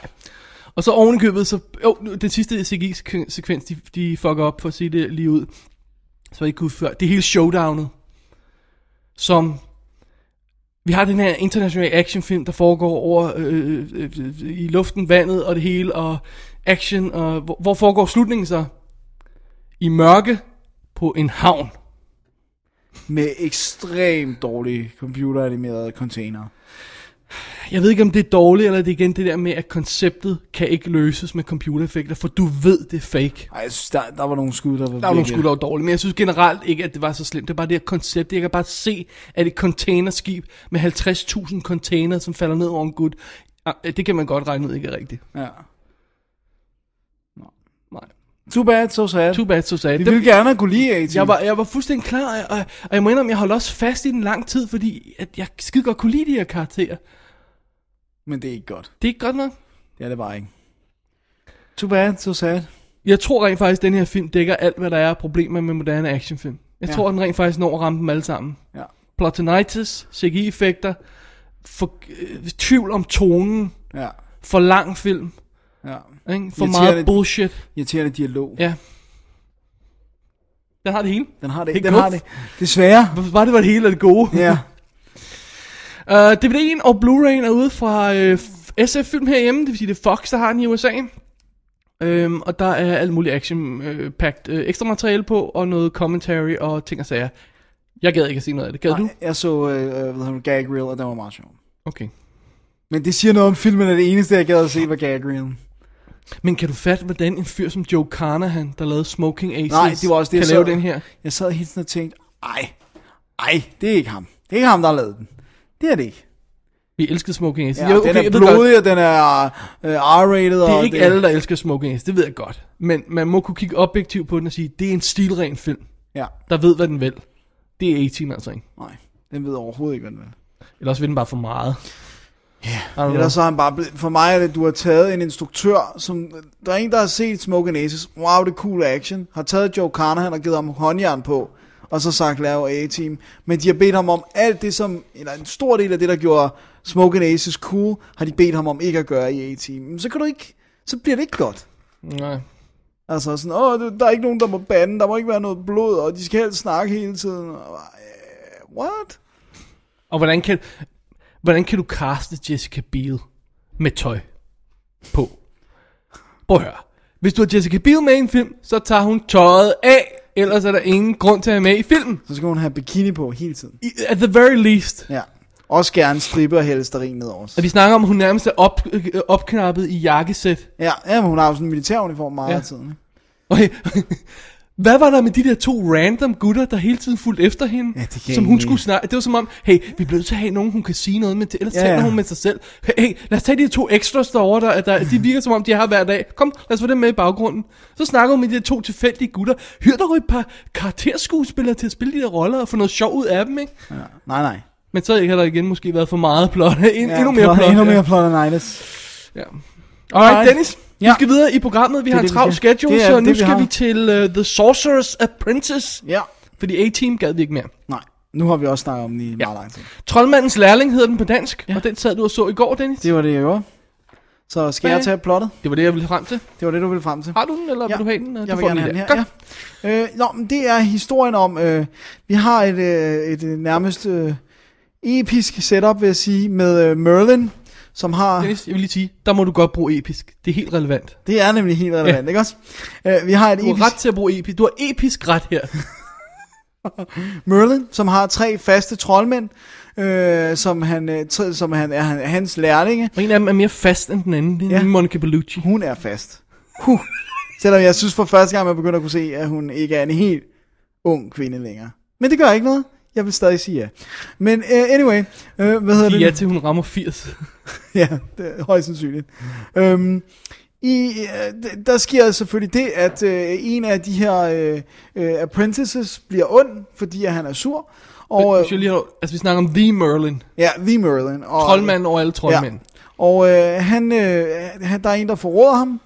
Øh, vi skal nok komme ind på alt, hvem det er og sådan noget. Og, øh, hvad hedder det nu? og derfor hjælper han Morgana Le Fay, som er den ondeste troldkvinde i hele det hvide univers. Og øh, hun øh, vinder så over Merlin, øh, som når at give den ene apprentice jeg sidder her og kan ikke huske plottet, jeg så den for et par dage siden. Okay. Okay, jeg skal nok prøve at gøre det kortere her. Uh, hun vinder over Merlin, men bliver splicet sammen med Monica Bellucci. Hun er fanget ind i hendes krop, så derfor bliver Nicolas Cage, som er den tredje apprentice, nødt til at fange dem ind i sådan et glas. Og han får at vide af Merlin, at der vil komme en, en, uh, en gut, som har uh, en troldmand, som har evner som Merlin, og uh, han er den eneste, der vil kunne stoppe Morgana, Morgana Le Fay. Okay. Og øh, så, så øh, render øh, Nicolas Cage i 1000 år og leder efter øh, den her øh, troldmand, og støder så på en ung knæk, der kommer ind i hans butik, og det er så ham. Desværre øh, bryder, øh, bryder den sidste onde troldmand Horvath fri, og øh, så har vi balladen. Og øh, skal vi så også lige have med, at vi rent faktisk så lige springer 10, 10 år, år til, frem, ja. og, så, og så samler op, når den, den knægten der, som hedder Dave, Ja, bliver spillet af Jay Baruchel som stor. Baruchel, siger man? Baruchel, vil jeg sige. Øhm, som vi jo kender fra Fanboys Ja. Og øh, den fantastiske øh, tv-serie Underclared. og Tropic Thunder. Tropic Thunder. Ja. Okay, Ja. så, og så skal Så- Nicolas Cage have fat i ham igen. Ja, og Ja. ja. træne ham op ja. til at være The Prime Merlinian. Øhm, og det her, det, nu har jeg ikke tjekket budgettet på den her, men øh, hvis jeg siger, at den øh, koster mellem 100 og 120 mil. 150. Så, there you go. Jeg var, jeg var lidt forsigtig. 150. og det er en Jerry Bruckheimer film. Ja. Og det ved vi også, fordi at øh, John Turteltaub, som jeg tror, vi blev enige om at kalde ham, Ja. han har blandt andet lavet National Treasure og øh, 1 og 2 øh, for Bruckheimer også. Ja. Så har han instrueret sig også den her. Så øh, vi er i big budget amerikansk action, øh, magi, øh, fantasy, fest universet. Ja. Og vi skal lige indskyde, at den er også lavet for Disney. Så det er også i det øh, børnevenlige fantasi-univers, ikke? Men øh, det gør jo så ikke så meget, når det er sådan en type historie. Nej, for det nej, lægger nej. ligesom op til det. Ja, Kontra ja, ja. A-Team, som øh, Ikke lægger op til Nå, men det er bare kick-ass for at og, sige- og killing og død og ødelæggelse. Men det får vi ikke. Ja. Det gør vi her, øh, heller ikke her, men det skal vi heller ikke. Nej.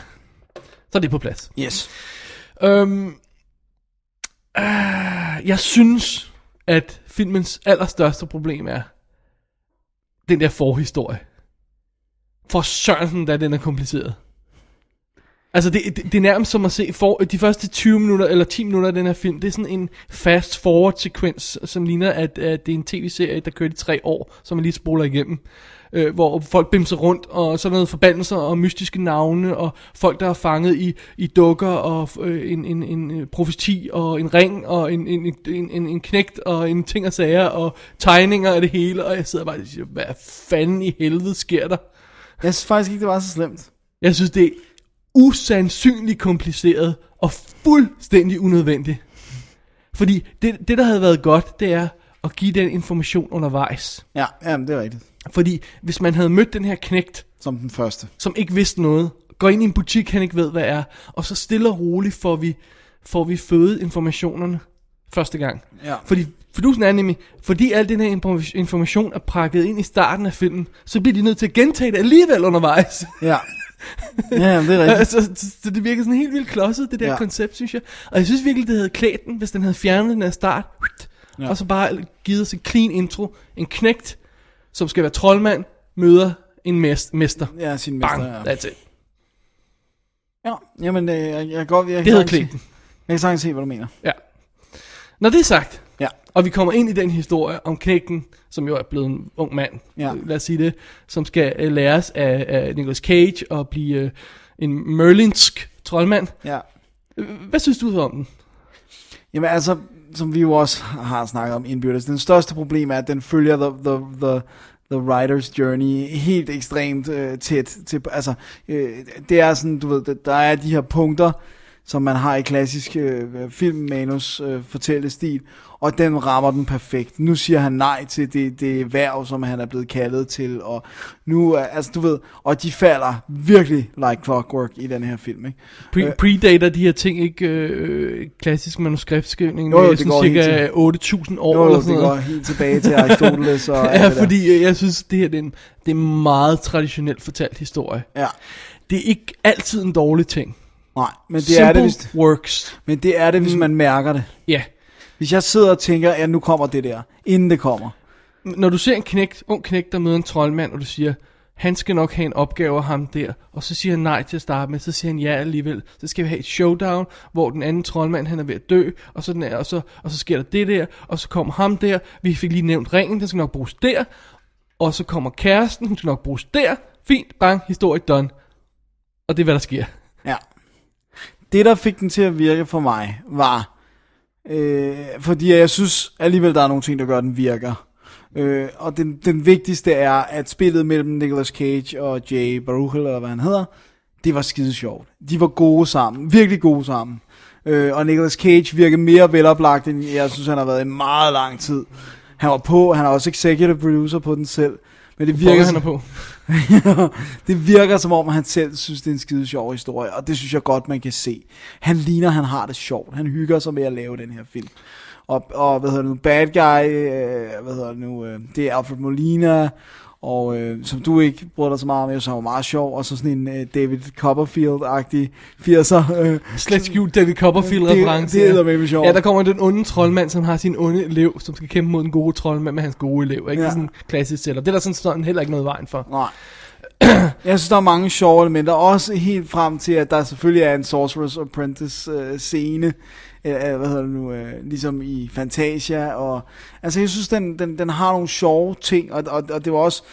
Jeg synes, det var meget fint, at øh, min kæreste, som jeg så den sammen med, hun har læst alle de der Merlin-bøger og alle de der originaler. Og sådan, Der er mange, ikke? Jo, og hun har læst dem alle. Hun elsker sådan noget. Er det, sådan, er det 10 stykker? Eller, Ja, der er i hvert fald mange. Hun har dem i sådan nogle kompendier og sådan nogle kæmpe bøger. Okay, ja. Og hun sagde, "Men det var sådan, om det der, det er Merlin's Crest, og det der, det er god nok, og det der, det er sådan der, og sådan.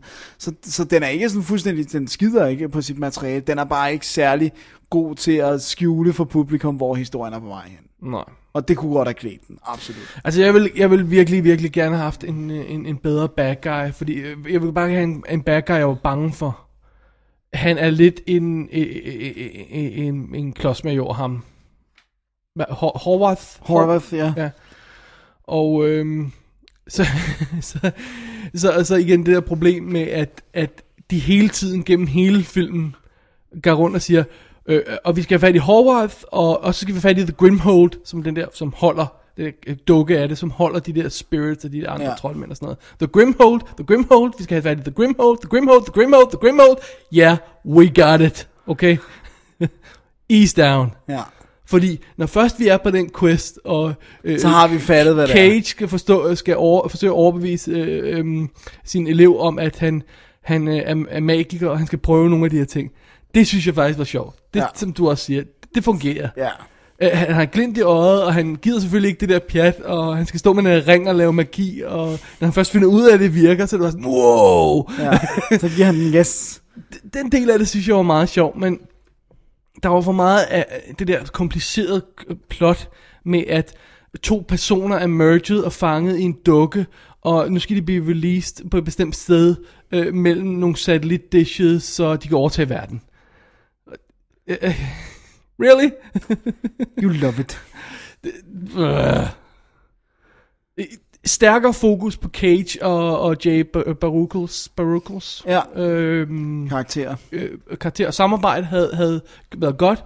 En mere frygtindgydende bad guy havde været godt. Jeg, jeg kom til at tænke på, vi snakkede om tidligere, øh, øh, hvad hedder det, Charles Dance karakter i, i Golden Child, som jeg synes rent faktisk er skræmmende.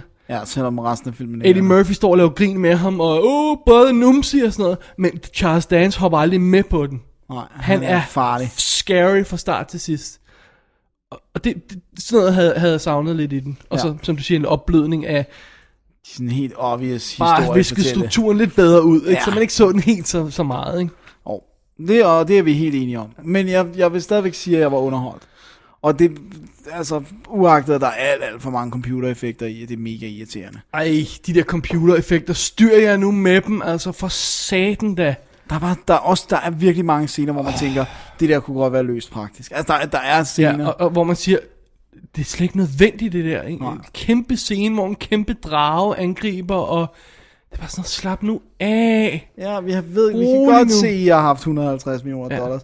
Men I kunne have lavet den samme film for Jeg, 90. jeg, jeg synes, at på, på bundlinjen, der synes jeg altså, det der store film, mega budget Hollywood, clasher med det, der er i virkeligheden en sød bodyfilm. Ja. Med magi.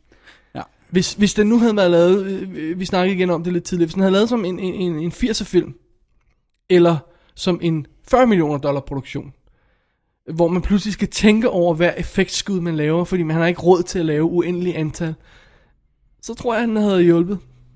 Ja. Man kan selvfølgelig ikke gå tilbage og lave den i 80'erne. Det, ja, det kan man ikke. Nej. Men, man kunne godt have kogt det lidt ned. Plus, er det ikke en satsning at satse 150 millioner dollars på en film, som ingen har hørt om, med ja. Nicolas Cage, som ikke just er en bankable star? Ikke længere, nej. Det virker lidt, det virker lidt ugennemtænkt. Ja. Ja. Og, Jeg tror, øh, øh, øh, Bruckheimer har fået storhedsvandet. Jeg tror, at han peger på at blive til guld. Det gør det altså ikke mere. nej. Selvom Prince Pirates selvfølgelig ikke er så lang tid siden. Pirates øh, øh, var, var et stort hit, men Prince of Persia var ikke. Nej. Altså, Men de er jo sat nærmest sat i produktion samtidig, så... ja, så men han har fået storhedsvandet for begge straf. film samtidig. Ja, men nu har han så også fået straf for begge to. Har du tilfældigvis der, hvad den tog i USA?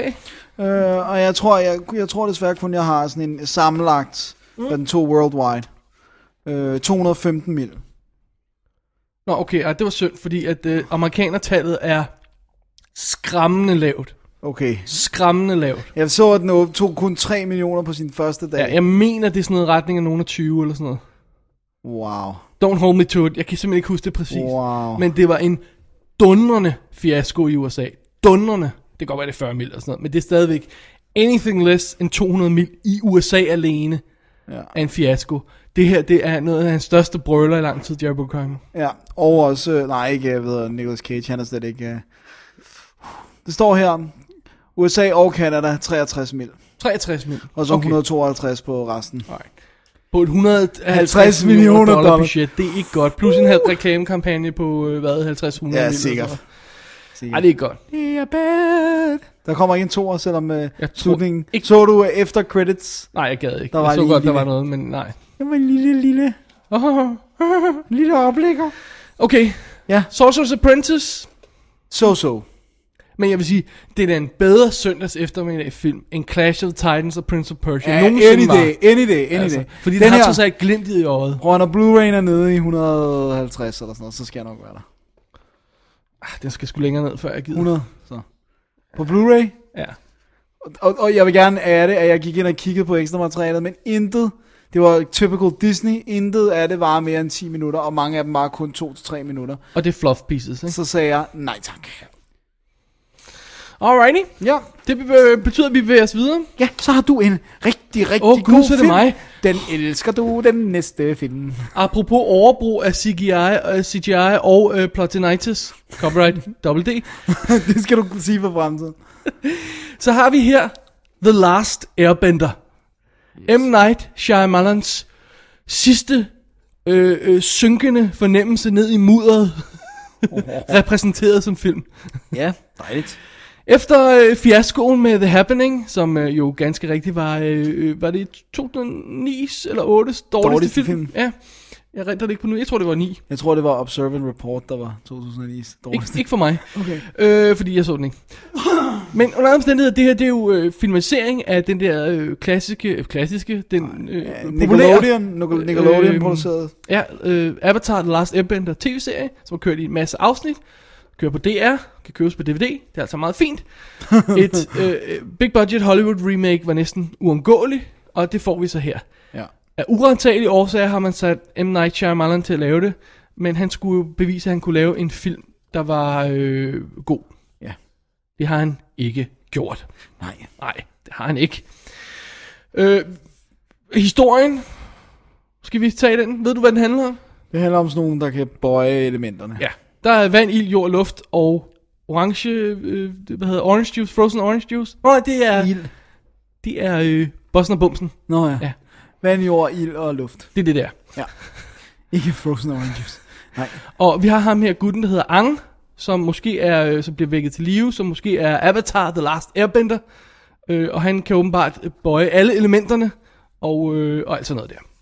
Dejligt. Må jeg allerede her spørge, er der nogen blå smølfer i den her film? Der er ingen blå smølfer. Nå, så Det havde er gjort en den bedre.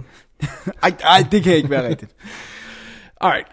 Vi, vi, vi følger i princippet de her to øh, øh, øh, brødre og søstre. Øh, Katara og Sokka, tror jeg de hedder. Ja.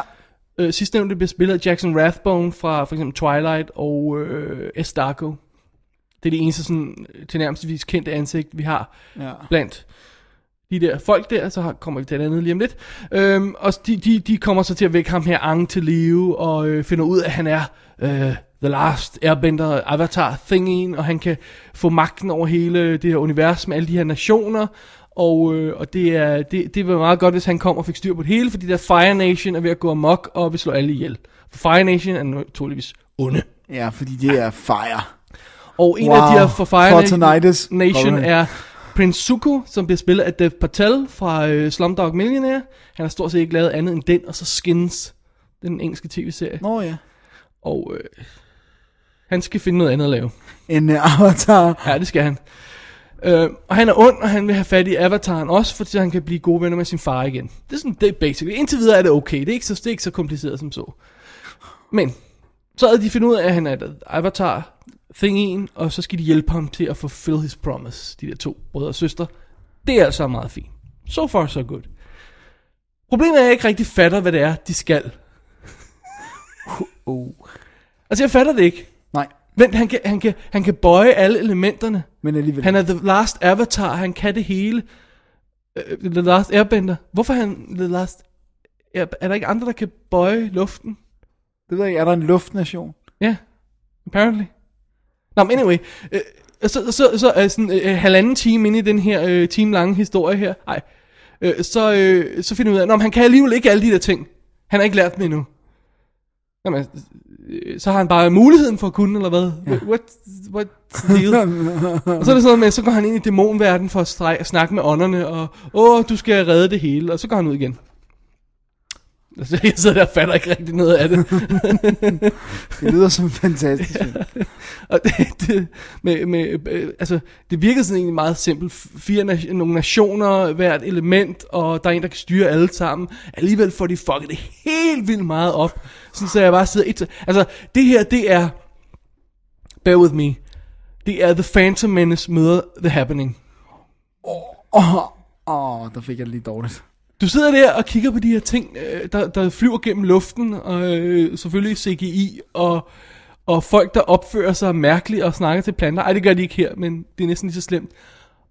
Og så sidder du bare og siger, jamen, hvad er det, der sker? Hvad er det, der sker op på lærredet? Eller skærmen? det burde være en simpel historie, ikke? Jo. Ja, lille Noget med knægt. elementer. Lille knægt.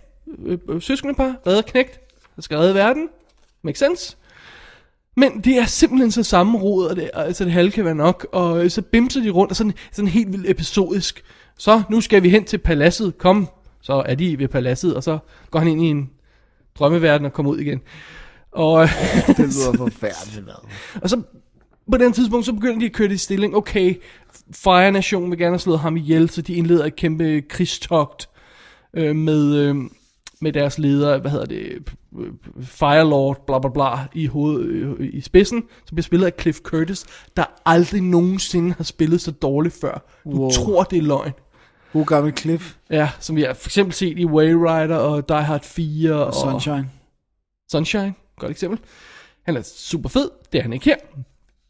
Og så samtidig så har vi de der knægte øh, børn, der render rundt og, og styr på den anden del af det, som spiller som i et, et skolekomediestykke eller sådan noget i den stil der. Sådan et fjerdeklasses Nej. stykke, der er sat op for forældrene, hvor de skal stå og, det er samme fint, må vi godt gå hjem nu. Ja, nu har vi set, at vores børn er talentløse. Det, Farvel. de spiller helt vildt dårligt. Helt vildt dårligt. Og så er oven i det, så er dialogen simpelthen George Lucas niveau. Det er så ringe skrevet, så man tror simpelthen ikke, den her mand nogensinde kunne have været i nærheden af noget, der var en Oscar. Nej, det har han jo. Det har han med Six Sense. Ja. Og ikke så meget andet. Nej, der var ikke lige nogen nomineringer til Happening. Og, og det er bare, at nogle af de her plot-ting kommer bare uh, out of the blue, og Nå, men øh, lad os alle sammen være venner, og lad os kaste noget ild rundt, og åh, nu skal du lære at styre vandet, og, og så kommer the bad guy og siger, åh, jeg vil, jeg vil, jeg vil slå en mo- the moon spirit ihjel. Åh, nej, du må ikke slå the moon spirit ihjel. Og så finder man the moon spirit, og så er det en fisk. Så bliver fisken slået ihjel. Og så kommer der en chick og siger, åh, jeg kan redde fisken ved at sende min livskraft ind i. Altså, sidder stadigvæk bare der og kigger på det her og siger, hvad fanden i helvede er det, der foregår? Hvorfor er det en fisk? Og hvorfor kan hun... Nej, det er jo... det, prøv at jeg bliver dårlig vej at høre det der.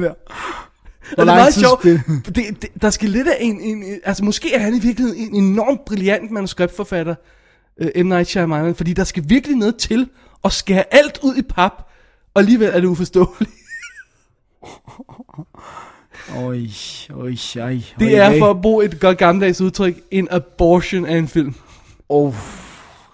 Er det den, du godt vil give øh, en uh, mulig titel som år, årets dårligste? Den er i hvert fald, den er helt sikkert på top 10 over de dårligste film i år. Uden tvivl, den er garanteret også på top 5. Om den, måske også top 3. Om den kommer helt op på etteren, Det finder vi jo af senere i dag. det må Måske. vi lige se. Ja, må vi se.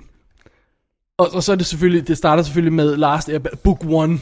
Oh Ja. god. Og så er den selvfølgelig totalt åben slutning, så der er ingen slutning på den. Nej. Fordi det er kun første bog. Ja, og, og de får aldrig lov at lave bog 2. Ej, den har jo lavet penge, men jeg Den tror har bare ikke Shyamalan får lavet penge. Nej, jeg tror ikke, han får lov til at lave det. Men den har rent faktisk lavet rimelig gode penge, ikke? Rent faktisk. Ikke rimelig gode, nej.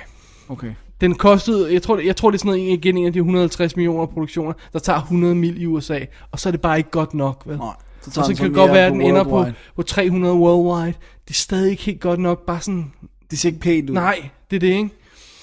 Så, øhm, ej, jeg synes, det var, det var en helt horri- Altså, dybt fascinerende oplevelse. Jeg kedede mig ikke på noget tidspunkt, for jeg sad og kæmpede med at prøve at finde ud af, hvad der var, og skrible løs på min blog. Du må tage bedre af din blog og læ- lægge dem op. Nej, det, det er ikke fedt for print. Ej, det, det, var, det var forfærdeligt. Paramount har sendt øh, DVD'en ud og Blu-ray'en ud i øhm, USA. Øh, jeg har fat i DVD'en derfra. Og, øh, og det er sådan noget med, at der, der er noget featurette og bla bla bla. Og, og øh, Blu-ray DVD-komboen er nogle ekstra featuretter på. Men der er ikke noget kommentarspor.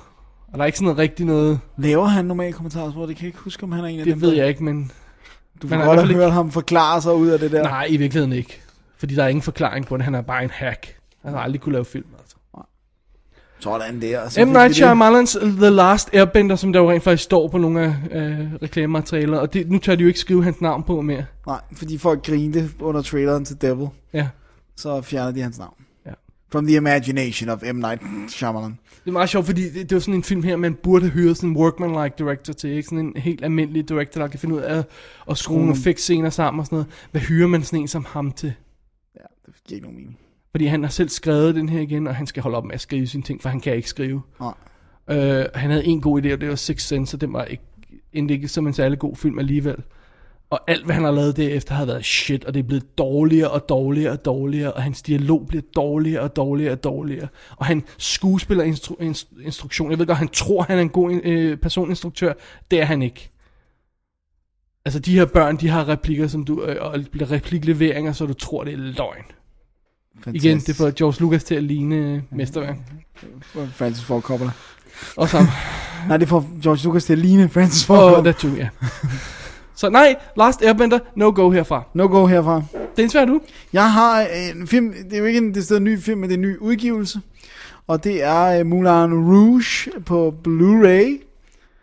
Øh, den 2001-filmen instrueret af uh, Baz Luhrmann. Øh, og det er jo historien om øh, den unge Christian, spillet af, hvad hedder han, øh, Ewan McGregor, der kommer til Paris, fordi han vil være, han vil være en bohème, han vil være en kunstner, han vil være en del af The Children of the Revolution. Og øh, han skal, øh, han øh, ved sådan en, en lang tilfælde, bliver han øh, taget med ind i sådan en øh, bohème teatertrup, blandt andet med Toulouse-Lautrec. Og øh, så skal han øh, ellers møde Satine, som er den en kurtisane, og, og meget den mest populære, og hun synger og danser nede på Moulin Rouge, og han skal møde hende for at overbevise hende om, at han kan godt skrive det næste teaterstykke til hende. Hun vil gerne være en rigtig skuespiller. Hun vil, hun vil noget mere end bare være en kurtisane. Og da de så kommer ned på Moulin Rouge, så bliver han gennem igen en masse forviklinger. Forviklinger? Ja. godt. Øh, øh, fejlagtigt taget for at være en, øh, en greve, som vil investere penge i Moulin Rouge. Så derfor bliver han hævet ind i, i, i, i sådan, et, øh, sådan et private dressing room, hvor han ellers skal konfronteres med, øh, Ja. med øh, Satine, som jo bliver spillet af Nicole Kidman, som fejlagtigt tror, han er greve, og øh, han vil bare gerne læse sin poesi op, men hun går ganske amok på ham, og mens han står og prøver at fremsige sin, sin poesi, så råber hun, give me more, og sådan, som om, at det er meget seksuelt, og han bliver mere og mere forvirret. Øhm, men øh, det går så op for hende på et tidspunkt, at han ikke er greven. Thank God. Og øh, derfor bliver det en øh, værre forviklingssag, og øh, han kommer afsted og sådan noget, og de får overbevist greven om, at, øh, om at han skal skrive øh, stykket, og øh, så, øh, så sker der det, at de bliver forelsket. Åh oh, nej. Selvfølgelig bliver de forelsket, Åh, nej. Christian og Satine, og øh, det kan hun jo ikke. For Men hun- deres forældre vil ikke have det, så Nej, derfor det- mødte nej, de hinanden. nej, nej, okay, nej, godt. nej, det er en anden. Okay. Øh, hun er kurtisane, og derfor må de jo, kan hun jo selvfølgelig ikke love sig selv ud til en mand, så skulle det da lige være The Duke, som har mange penge. Øhm, og øh, det- snærper frem mod, at det bliver mere og mere dramatisk. Han skal skrive det her teaterstykke, de bliver ved med at være sammen, men greven bliver ved med at sige, nu bliver du snart nødt til at, at levere varen. Step it up, sonny boy. Og, øh, Eller led- girly boy. og Øh, nej, du ved, nej, jeg mener. nej, det var ikke det. Og lederen af det her sted, uh, Harold Siedler, uh, lederen af Moulin Rouge, han bliver også ved med at presse på hende. Og hvad skal der så måske ske? Det er vel setup'et. Ja. Øhm, det er jo øh, et farveladeorke uden lige. Kan, kan vi ikke blive Det enige om års underdrivelse. det er vist års underdrivelse, ja. Øh, det som der er med Baz Luhrmann og den her film, det er, at han har sammen med nogle, en, øh, nogle, nogle kolorister og alt sådan noget, har han siddet og virkelig i detaljer prøvet at genskabe Biff-oplevelsen. Han har ikke prøvet at enhance... Blu-ray, altså. På Blu-ray her. Han har ikke prøvet at enhance det, han har ikke prøvet at forandre ting, han har ikke gået ind og rettet fejl, men han har sagt, at farverne og kopien skal ligne det, det, som det gjorde i Biffen. Og det har han formået på fornemmeste vis. Det vil sige, det er ikke en flawless film. Der er scener, hvor der er lidt overdrevet gryn, især nogle af de mørke scener. Øh, der, er, der, der, der er masser af problemer, men, men det er noget, som har været til stede i filmens originale print. Jeg, har, jeg har virkelig klar fornemmelse af, at det bliver ikke bedre end, end den her udgave. Right. Så, øh, og han starter med at sige i introduktionen, øh, der er jo masser af teknikker for at gøre ting bedre, end de var oprindeligt. Det er ikke det, der er min mening. Og så ved man, okay, så kan man i hvert fald respektere det arbejde, der er blevet lavet på den. Ja. Øhm, den har jo øh, det, som jeg, gør, at jeg elsker den her film helt ubeskriveligt meget, for det gør jeg. Øh, det er, hvordan den citerer musik. Altså, hvor at, øh, du i dagligdag jo kan citere film til den lyse morgen. Er Dennis store frustration. så, så citerer den her film faktisk nogle gange bare i et par takter forskellige numre og musik. Og for sådan en musikelsker som mig, så er det en drøm af en film. Altså. Øh, jeg synes også, de spiller godt. Jeg synes, det er fantastisk. Det er Paris, han skaber. Øh, alt det der med, hvad hedder det, absint og stofferne og bohemme-miljøet. Og the jeg er jo jeg ved ikke, om jeg er bohemme lige frem, men jeg ville gerne have været det. Hvis jeg havde levet dengang, ville jeg da gerne Jeg have tror været heller, det. det er sådan, du må sige det. Ja. Ja. øh, jeg kan da godt lide absint i hvert fald, men det er noget helt andet. øh, og, og alle de der mennesker, der dukker op i bitte, bitte små roller, og, øh, og bare farverne og det hele, det, altså det er en vulgær film, det er der ingen tvivl om, men, øh, men det er lige præcis det, den skal være, når den handler om Moulin Rouge, som jo var et ubeskriveligt vulgært sted. Så, Jeg, jeg, jeg synes, den er absolut forfærdelig, men jeg, jeg, jeg vil godt give dig en ting. Altså, den er fuldstændig stilsikker. ja. Han ved lige præcis, hvad for en film han vil lave, og den er... Den kommer ud, den får farvet ud i alle hjørnerne. Altså, det gør den. Ja. For Sørensen, der den får ikke for lidt. Altså det er alt fra sådan en genial lille detalje, som månen rent faktisk bliver spillet af en mand, ligesom den gjorde i Méliès, den der den fantastiske rejse. Det er simpelthen en mand, der er malet gul i hovedet, der har sådan en månedragt på, øh, som står og som synger opera. Det er så, jeg tror, det er Placido Domingos stemme, men så, altså, sådan en detalje, ikke? Ja, det er lavet som sådan nærmest øh, enhanced reality, øh, de der billeder af byen og sådan noget. Ikke? Det er ja. Jo ikke en rigtig by, det er jo sådan Nej. nærmest en... På det tidspunkt var det den film, der havde allerflest øh, CGI-sekvenser, fordi at alt er computeranimeret. Alt. Der er intet, altså sættene indeni er alle gader, alle exterior shots, øh, Moulin Rouge udefra, alting er computeranimeret. Okay. Så på det tidspunkt i 2001 selvfølgelig, der var det den mest, øh, den, den, den havde den, den, de længste CGI-sekvenser til dato. Ja, det er nok sådan, man skal sige det, for Phantom Menace havde allerede været der på det tidspunkt. Ja. Og voldtaget. Og voldtaget øjne. Siggy-countet. Øhm, ej, jeg synes det er, hvis man kunne lide den i biffen, jeg vil sige det sådan, at det er, enten kan du lide den, eller skal du ikke lide den. Det, det er sådan en, der deler Der vandet. er no middle road det, der. enten så elsker du. Ja. den, som jeg gør, eller så hader du den. Ja. Øhm, og den var jo nomineret til 8 Oscars og alt det her. Og øh, der er picture in picture, der er featuretter, der er noget uncut footage, bla bla bla. Mange af featuretterne er, så er, bliver vist i en lille firkant på midten af skærmen, nærmest for at få standard def til at se high def ud af mit bud, og det virker meget underligt. Øh, med sådan en ramme, sådan en billedramme på, la la la. Altså, Øh. der var jo nogle øh, samtidig featuretter på, øh, på både øh, Laserdisc i tidens morgen og, øh, og DVD og sådan noget, hvor de så grimme ud i standard def. Så måske nogle af dem type, man har sådan kørt ned, for at de ikke skal Ja. se endnu, endnu værre ud i high def. Ja, det er det nok. Kunne man forestille sig. Det, der er sjovt, det er, at der er sådan ting, som både er på den, og så på den nye Romeo Julie, der også er kommet. Det er det der uncut from the uh, Bassmark archive, eller sådan noget, øh, som er simpelthen er ting, han også har rent og optaget, og det er ret sjovt, for det giver godt indblik i, hvordan han laver sin film. Og han er jo, en, igen, som du også siger, stilsikker, og han er meget bevidst om den visuelle side, han har på filmen. Ikke? Alt er planlagt til mindste detalje. Så, et Jeg tror ham og, og, hvad hedder det, Julie Tamer er måske lidt kindred spirits på det her plan. Jeg, jeg, Ja, øh, ved der er ikke ekstra- mange andre, der er så Ekstra materiale til Across the Universe havde også noget af det der, hvor man bare følger dem, og, øh, og rehearsals, hvordan de finder frem til tingene og sådan noget. Det, Ja. Og hun, hun har også meget med musik og sådan noget. Ja, de to er top 5 uh, visuelle instru- nulevende visuelle instruktører. Det må, det må de være, altså. Jeg har ikke set Australia, så jeg ved ikke, om han stadigvæk er der. Åh, Det var hun, ikke? Det var, det var under bæltestedet, den der. åh, oh, det var lidt. Det var sgu lidt. Men øh, hvad er det, han laver nu? Det kan jeg ikke huske. Baz Luhrmann, han, nu laver han et eller Og andet han godt prøver igen. vist at skrue skrue et eller andet sammen, som sikkert er knækket fra hinanden. Nå, du har optimismen i behold, kan jeg høre. Indeed I do. Alright. Ja, er det ikke tid til et lille break? Jeg tror, det er tid til et, et lille break, og så øh, vender vi os mod endnu en øh, nyhedsstak efter pausen. Lad os gøre det. Hey, Billy, how are you? Tommy, get over here. I haven't seen you Hey, in six Billy. fucking years. How you doing, Billy? Jesus Oh, Christ almighty. You look terrific. How you feel? Watch this suit. Watch this suit. Watch the suit, you little Right. frick. You. Hey, I know you all my life. All right, good. You're getting too big on me Just now. don't go busting my balls, Billy, okay? Hey, Tommy, if I was gonna break your balls, I'd tell you to go home and get your shine box. oh, this kid, this kid, this kid was great. They, they used to call him Spit Shine Tommy. I swear to God, oh, he'd make your shoes look like fucking mirrors. Excuse my language. He was terrific. He was the best. And he made a lot of money too. Salute, Tommy. No more shines, Billy. What? I said no more shines. Maybe you didn't hear about it. You've been away a long time. They didn't go up there and tell you. Ah. I don't shine shoes anymore. Relax, will you? For crying out, what's what's got into you? I'm breaking your balls a little bit. That's all. I'm only kidding with you. Sometimes you don't sound like you're kidding. You know, there's a lot of people around. I mean, I'm only kidding with you. We're having a party. I mean, I just came home. I haven't seen you in a long time, and I'm breaking your balls, and you're right away you're getting fucking fresh. I'm sorry. I don't mean Come to on. offend you. I'm sorry, too. It's okay. No problem. Okay, salute.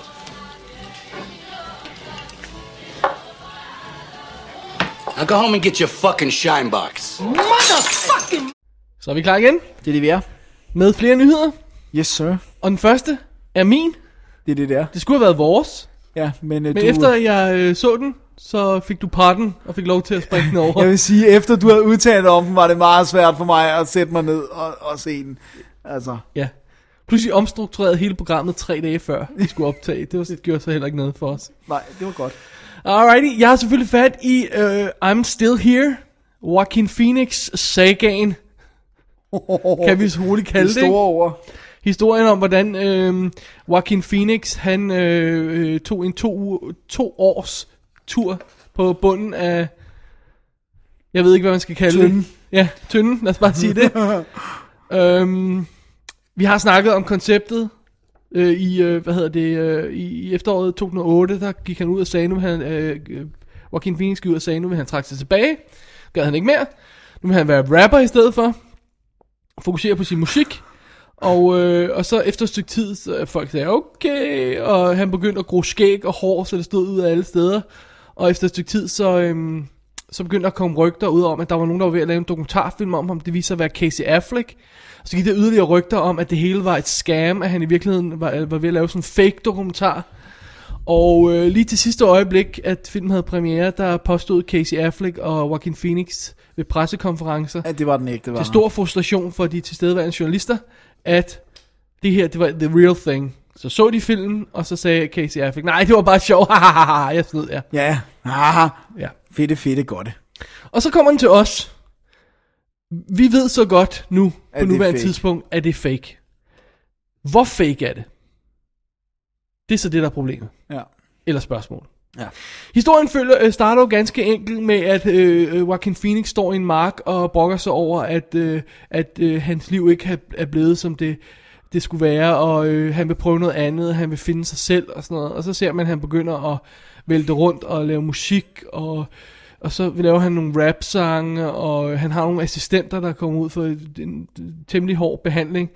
Og øh, samtidig med, at øh, Casey Affleck snakker bag kameraet nogle gange og filmer det hele, og han finder ud af, at han vil have en pladekontrakt, og han skal snakke med P. Diddy, og, og alt sådan noget der, og øh, vi følger en ganske enkelt øh, meget klassisk dokumentarstil, med sådan fluen ja. Ja. på væggen-agtig, hvor øh, kameramanden sidder i hjørnet og betragter øh, ham nogle gange, og så, så meget episodisk bliver det i, i, i sagens natur, ikke? Ja.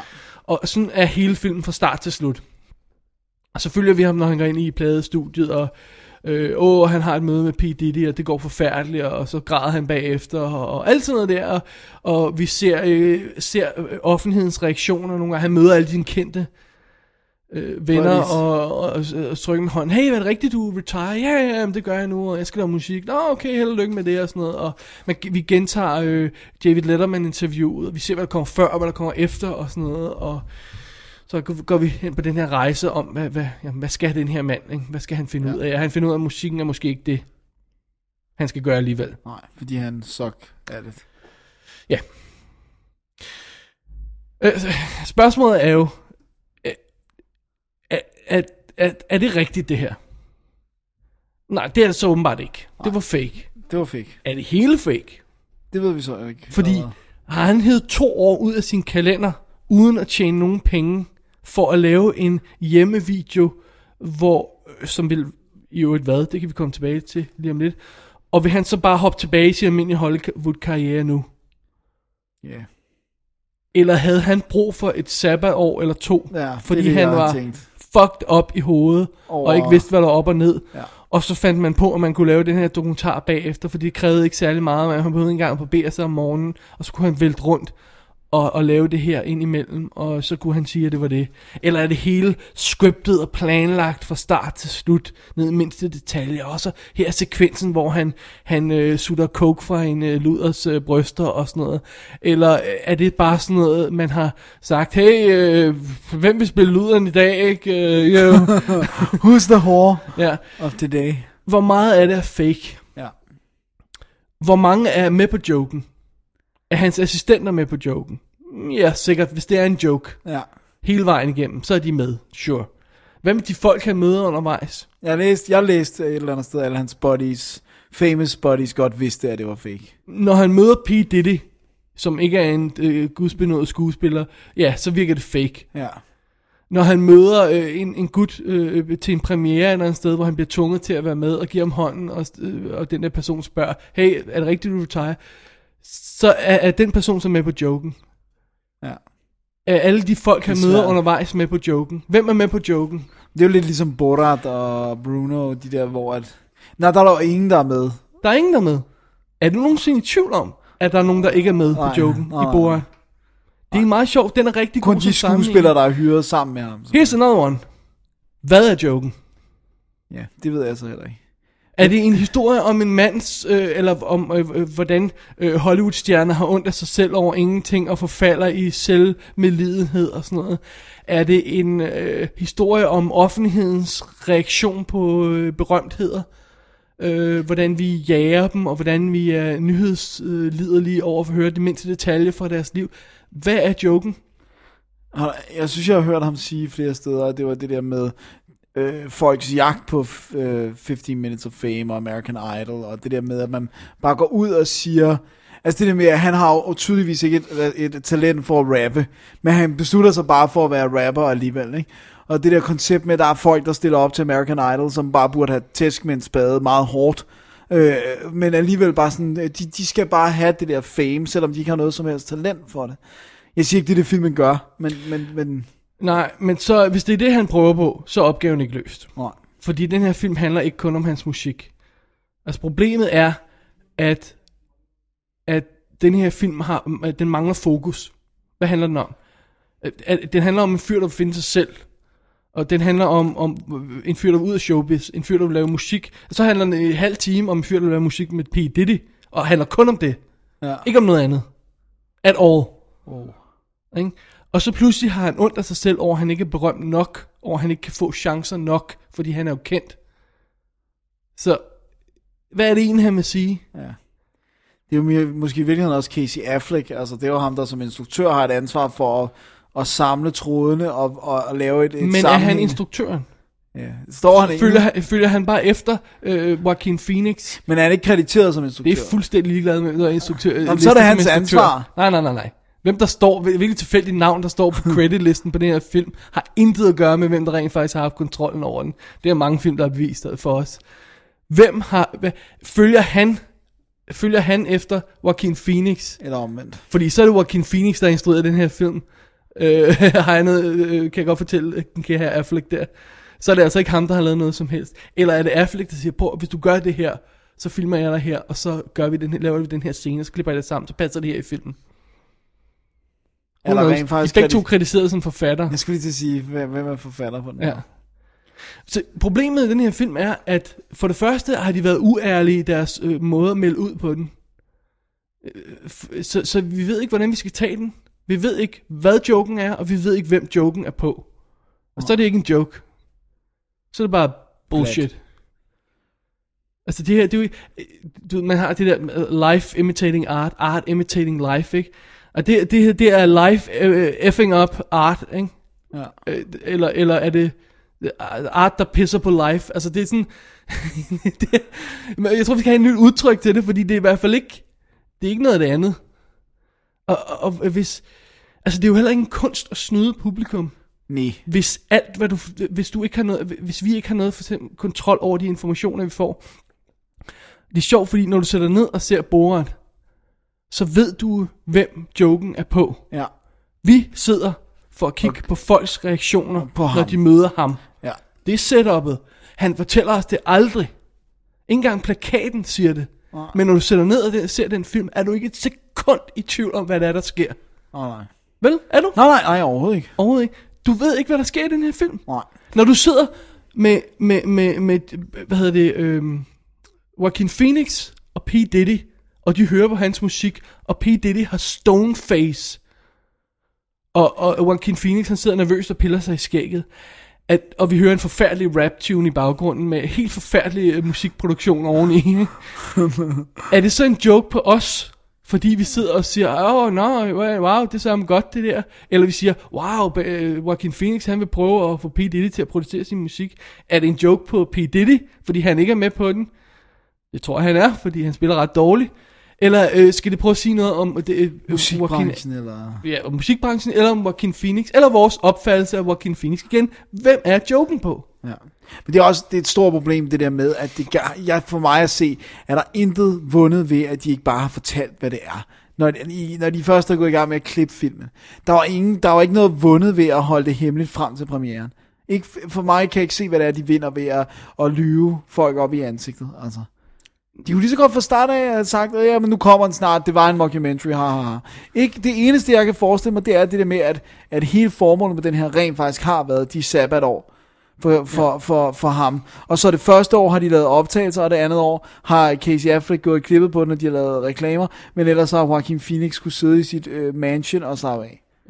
Det er det eneste, jeg kan sådan, få, få, få til at passe. Og det er meget sjovt, fordi hvi- hvis de, når de kommer ud med den der joke, ha ha ha, det er sjovt, ikke også? Vi lavede en joke på jer. Ja, jeg troede også i starten, da jeg hørte, han quitter, så troede jeg da på det, for der er nogen, der siger til mig, han quitter. Nå, okay, han vil lave rapmusik. Alright. Ja. Og det næste vi ser er de der YouTube-klip behind the scenes, hvor han falder ned af scener ja. ja. og sådan noget, ikke? Og så man siger, hvad fanden har han gang i? Jeg har ikke nogen grund til at tro, at det ikke skulle være rigtigt. Nej. For du bliver præsenteret for det som værende. Ja. så er... er, er, er Måske er joken det der med, at vi tror på alt, vi ser på internet. Er det det, der er joken? Jeg tror ikke på alt, jeg ser på Nej, nej, internet. men- men, men, men- jeg vurderer det der klip, og jeg siger, bag, det ligner så mange andre klip med folk, der går mok og falder i en scene. I don't see a difference. altså, øh, folk, der tror, de kan rappe, og folk, der tror, de kan noget andet. Så mange skuespillere har prøvet det. Jeg kan ikke se, at han siger noget specielt sigende om det. Det var sigende, hvis han havde overdrevet det. Ja. Og stadigvæk kunne holde den kørende, ligesom Borat gør, når han kører Ja, ja, sådan et interview ud, ikke? ja. og han får folk til at sige de her ting. Men her, øh, Joaquin Phoenix holder sig rent faktisk på et niveau, der matcher meget godt, hvad andre folk har prøvet på. Ja. Så der er ikke, sådan, nogen- der er ikke nogen speciel joke i det. Nej. Så er han går på Letterman, og vi ser det der interview med ham, hvor vi sidder og siger, "Ej, er det rigtigt? Det, Det var der, man begyndte at tvivle, ikke? jeg, jeg sagde til mig selv, okay, er der sket det, at han er gået på Letterman, og har lavet en joke på dem, så alle, ingen er med på joken. David Letterman er meget skarp og meget øh, sådan, hurtig til at tage den her situation og vende den til sin fordel. Ikke? Nu her i konteksten af den her film, hvor ben, øh, hvad hedder det, Joaquin Phoenix i øvrigt spiller helt anderledes, end han ellers gør i hele filmen i det klip, Ja. så er jeg ikke et sekund i tvivl om, at hele holdet på Late Night Show, eller late, After Late Show, har været med på den. Tror du det? Hele holdet. Er det rigtigt? For han har også været inde og sige undskyld. Every single one. Undtagen publikum. For han har været inde og sige undskyld til Letterman og alt det der. Ja, men det tror jeg ikke på. Fordi når man ser, når man ser i den her kontekst, hvordan han reagerer og sådan noget, også hvordan han reagerer før interviewet, når han sidder der og, åh, åh, jeg er så nervøs for det og sådan noget. Og så spiller han pludselig på en anden måde, når han kommer ind på scenen. Ja. Øh, Det virker forkert. Ja. Og så sidder jeg og siger, "Men har- vil han have fået lov til det under normale omstændigheder, hvis ikke de havde været med på joken? 100 på, at de havde været med på joken. Og han gik også ud og sagde undskyld, før vi vidste, at hele filmen var en joke. Så det vil sige, at det bliver en del af den her boss, der er omkring filmen, at Letterman siger, åh, jeg ved ikke, hvad han lavede, og sådan noget, øh, og sådan noget, ikke? Og pludselig gør Letterman reklame for den også, ikke? Ja. I don't know. Ja. Og så, men altså, så begynder historien så at blive fuldstændig vanvittig. Han, han mishandler nærmest de der assistenter. Han har en assistent, der åbenbart har et relativt stort lem, som han får til, øh, ham til at hive ud hele tiden, hver gang han der er chicks i nærheden. Prøv at se, uh, ham der skud der, mand, den er med stor. Uh, han hiver luder op på værelset, og uh, begynder at slikke op og ned af deres bryster, og uh, uh, hvad hedder det, og, og, og så, så sniver han coke on camera, og det ville du ikke gøre, hvis det var virkelig det her, vel? Nej, ikke Nej. rigtig coke. Nej. På den anden side, så er der nogle af de her scener, hvor okay, det kan godt være, at han er en fantastisk god skuespiller, men folk, der er påvirket, og du kan se deres øjne har er påvirket, de opfører sig på en helt bestemt måde. Hvis han kan spille det, I'm sorry, så giver han en Oscar lige nu. Men der er nogle af de her scener, hvor han bliver reelt stoned. Er det rigtigt? Ja. Eller high, eller hvad fanden han Ja, nu har taget, nu, ikke? ja. Øh, så, og, og, og, den her, den her, det her abuse af sine assistenter kører ud på sådan en helt overdrevet plan. Og igen, det matcher historier, vi har hørt før. Ja. Så hvad vil han sige med det? Vil han have vores reaktion på det? Men så skal Det vi får han jo ikke. Ja. Nej. Altså, det eneste, han får ud af det er, at han er et dumt svin, hvis han gjorde det der. Og hvis han ikke gjorde det, så er det bare en joke. Nå, så er ikke noget. Altså, ja. Nej. Du, man kan ikke lave sådan en film her. Nej. Det kan du simpelthen ikke. Du kan ikke lave sådan en film her, og, og ikke, ikke, altså ikke fortælle folk, hvad det er, og ikke sætte din rette kontekst, fordi, som sagt, hvad er joken, og hvem er joken på? Hvis vi ikke ved det, Så er det ligegyldigt. så er det ligegyldigt. Plus, at det er en lang film. Den spiller 106 minutter, og den er næsten ulidelig at komme igennem, fordi det eneste, vi ser, ser er ham, der vælter rundt og er en idiot. Ja, det lyder godt nok Og synger rap. Ja, som vi havde i forvejen. Ja. Så, uha, den er jeg glad for, at jeg ikke udsatte mig selv for. Ja. Men det gør du Ja, det gør jeg. Hele vejen igennem. hele vejen igennem. Selvom jeg tillod dig, jeg gav dig en udvej, jeg sagde, du godt må droppe den, hvis du ville. Ja, jeg sagde, jeg sagde efter en halv time, sagde jeg, "Ej, jeg overvejer at slukke for det her. Så sagde jeg, I pardon you. Også fordi filmisk er så dårligt, ikke? Ja, var grimt. Ja, nej, men ikke, jeg er ikke bare, det er bare sådan teknisk, øh, sådan dokumentarmæssigt, hvis du vil matche en dokumentarfilm, hvordan du gør, ikke? Der er for eksempel nogle af de her ting, som virker meget naturalistiske, hvor man har af, at det skal være fluen på vægget, væggen, og så begynder de at klippe rundt mellem flere kameraer. Ja, så ved Hvor, hvor godt. de siger, at der har været i hvert fald to, måske ovenkøbet tre kameraer på det her. Og så er det pludselig, hey, hvordan har det set ud for de der folk, der har stået på den anden ende? Der er no way, det kan være opfattet som en rigtig situation for dem.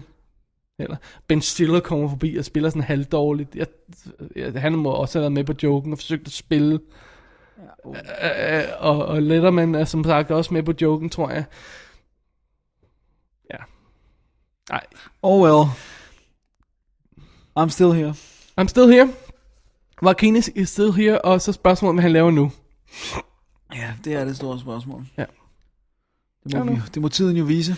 Jeg har ikke hørt kommentarsporet på DVD'en her fra Magnolia. Det kan være, at den øh, er vildt enlightening, men jeg kan se, at alle folk er med på den, inklusiv alle de assistenter, der bliver svinet til.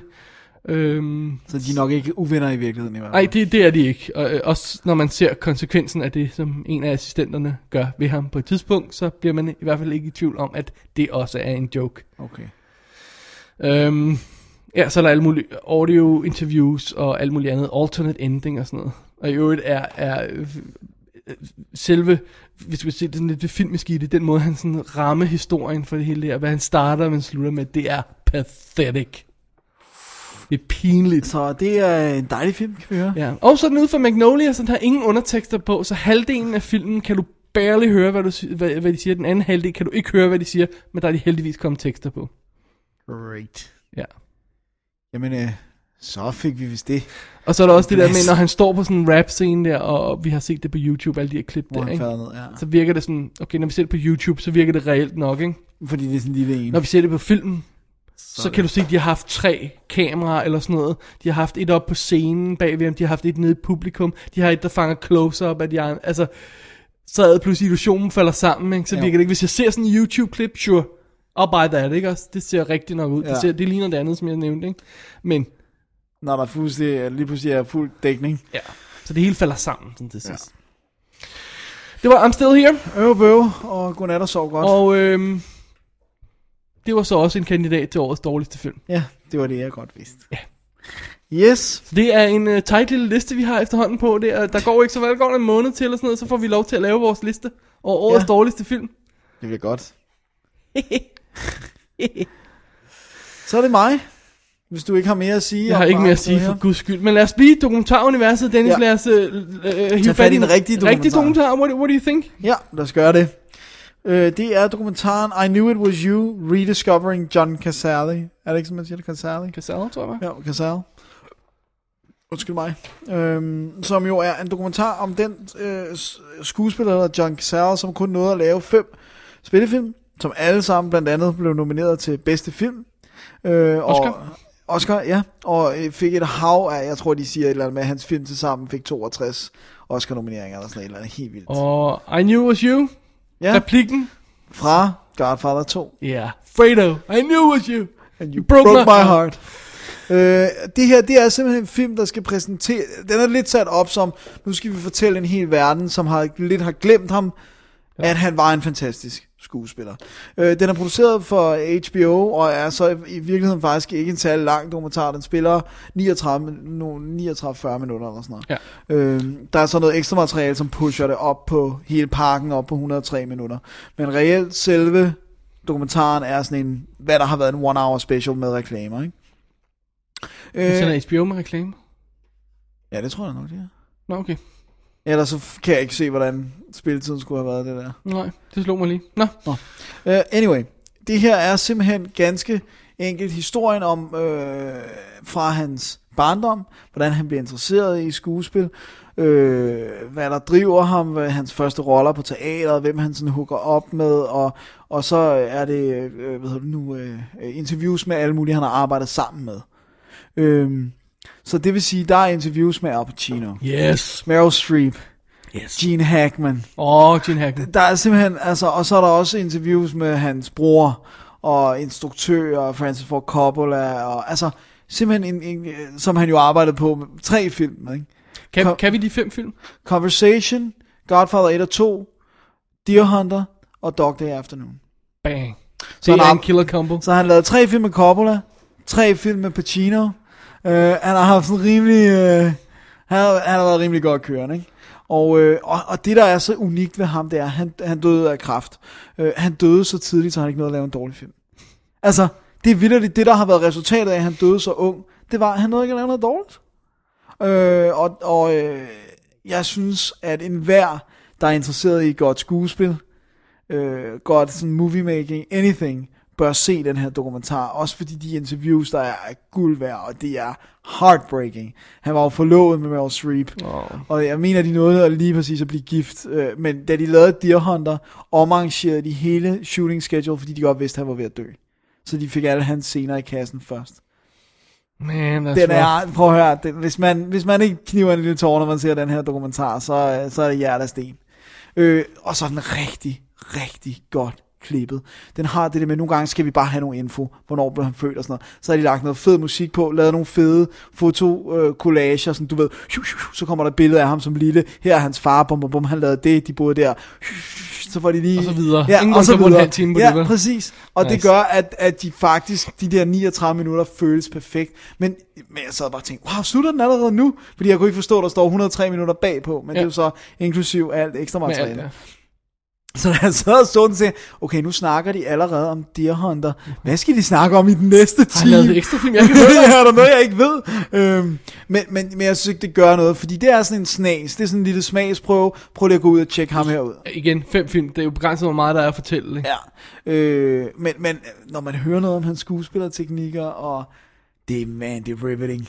Af de der klip. Jeg ved, man har også set filmene, men nogle gange bliver klip ekstra stærke, ved de bliver taget ud af deres kontekst, og du bare får lov, og alle siger, han gav mig så meget. Han lærte mig så meget. Det var den største fornøjelse at spille over for ham. Din og den. Du godt, vi skal se både Conversation og Godfather 2 til vores Oscar 1974 special. Ja, og det bliver epic. Som først kommer næste år. Ja, og det bliver epic beyond all reason. Og øh, ej, jeg synes det er, og, og jeg skal nok lade være med at afsløre det sådan, men altså, Al Pacino ser nogle helt vanvittige rørende, rørende ting, og, og roser ham, og sådan, altså, Nice. huha, det er en fantastisk dokumentar. Øh, og den er ude for øh, Oscilloscope, som er venlig og har supplyet os med engelske undertekster, Nice. som jo er godt på en øh, dokumentar. Så når han suger coke af en luders patter, så kan man uh, høre det. Nej, Ja, nej, nej, ikke det var en anden film. Det var en anden film. Det var en anden I got confused. Så er der et øh, kommentarspor med instruktøren. Der er 20 minutters ekstra interview med Al Pacino. Der er 20 minutters ekstra interview med Israel Horowitz, som er en øh, playwright. Og så er der to kortfilm. En, som John Cazale skød. Han var rent faktisk var fotograf på. Og en kortfilm, han er med i. Og det gør så, at oven i de 40 minutter, må der jo så være 63 minutters ekstra materiale, der får den op på 103. Må jeg lige have lov til at indskyde en bemærkning? Det må Bare lige inden vi får øh, hademails om det. Ja. Replikken er jo altså, I know was you. ja. Men det er fordi, at nu taler de om ham i Ja, datid. bare lige sådan, inden vi får Ja. correction mails på det. ja, ja. We know what they say for Ja. real. Eneste minus ved den her pakke er, at det er en stupid, øh, red miljøet, crap, lorte, fucking øh, øh, papindpakning, som Gosh. ikke, som ikke er særlig sturdy eller øh, rar at have med at Men i gøre. mindst er ikke de der de laver, tynde, de laver i England, hvor det er bare sådan 2 mm tykt. Men du skal se, hvordan skiven ligger inde i. Det er ikke i orden. er bare sådan kastet ind i Ja, pap. den er lagt ned i pap. Altså skiven presser mod pappet. Nice. Dejligt. Det er godt. Fuck, Godt for skiven. Fuck miljøet. I don't give a fuck. Jeg vil bare have min DVD i et ordentligt cover. Det er godt. Tak, Dennis. Ja. Hey, det var I Knew It Was You. Ja. Dokumentar om øh, John, John Cazale, Ja. som vi ikke kunne navnet på til en filmquiz engang. Er det rigtigt? Ja. Var det ham, vi ikke kunne snakke Ja. Bloody hell. Han har, det er også, Jeg, Det er jeg så til at se tilpa- Deer Hunter igen. ja, den er også, men den er hård. Den er hård. Men øh, det er også, det, det, det, er så underligt et navn, at man rent faktisk ikke kan huske det. Normalt plejer sådan, hvis det er et halvt underligt navn, så plejer man, men hvis det bliver tilpas sådan, Casal, det, det kan jeg ikke huske. Weirdo. Men øh, vi ved, hvordan han ser ud, fordi han havde et meget specielt ansigt. Det må man sige. Fredo i uh, Godfather må nok være hans finest hour, synes Det jeg. tror jeg nok. Det tror jeg nok. It's the way dad wanted it. It's the way I want it. It ain't the way I want it. I'm smart. Not like people say. Like them! oh, det er Oh, I gotta love him. Ja. Alrighty. Så skal vi videre i Så skal vi til de to sidste film Ja. i... Øh... Double D's Definitive Blu-ray, skråstrej DVD podcast. Det er det. Nej, vi har ikke skiftet navn nu. Nej, ikke nu. Den første er Night and Day, med, som jeg tager. Kan ja. jeg mærke på det hele? Kan du det? I, I det, at du har snakket lige det. Og så Ja. nu, nu snakker jeg. Go ahead. Så, så sk- skiftes vi. ja, jeg er med. Jamen, øh, det er jo ganske enkelt den nye Tom Cruise-film. Det er det der. Ja, men det er ikke helt retfærdig præsentation af den. For det er også en ny Cameron Diaz film. Det er det også. Cameron Diaz spiller June Havens, som øh, skal på, øh, på øh, øh, bryllup. rejse hjem til sin øh, søsters bryllup. Hun øh, kommer på et fly med en gut, Roy Miller, spiller Tom Cruise, der virker charmerende og sød og dejlig. Hun er, han er lige til at kysse på, sådan havde jeg det også. Så øh, da hun går ud på toilettet for at... Øh, Pudre for, næsen. Ja, pudre næsen og tage mod til sig for at kysse på ham. Så slår han alle på flyet ihjel, fordi han er virkelig en hemmelig agent, og de er ude på at slå ham ihjel. Han kommer også til at dræbe piloterne, det er lidt uheldigt. Det er lidt uheldigt. Så når June kommer ud på toilettet igen, så er flyet ved at styrte, han er ved at lande det, og, og hun får at vide, at hun bare skal tage det stille og roligt. og uden at gå i for meget detaljer, så er det her startskud til noget af en tur.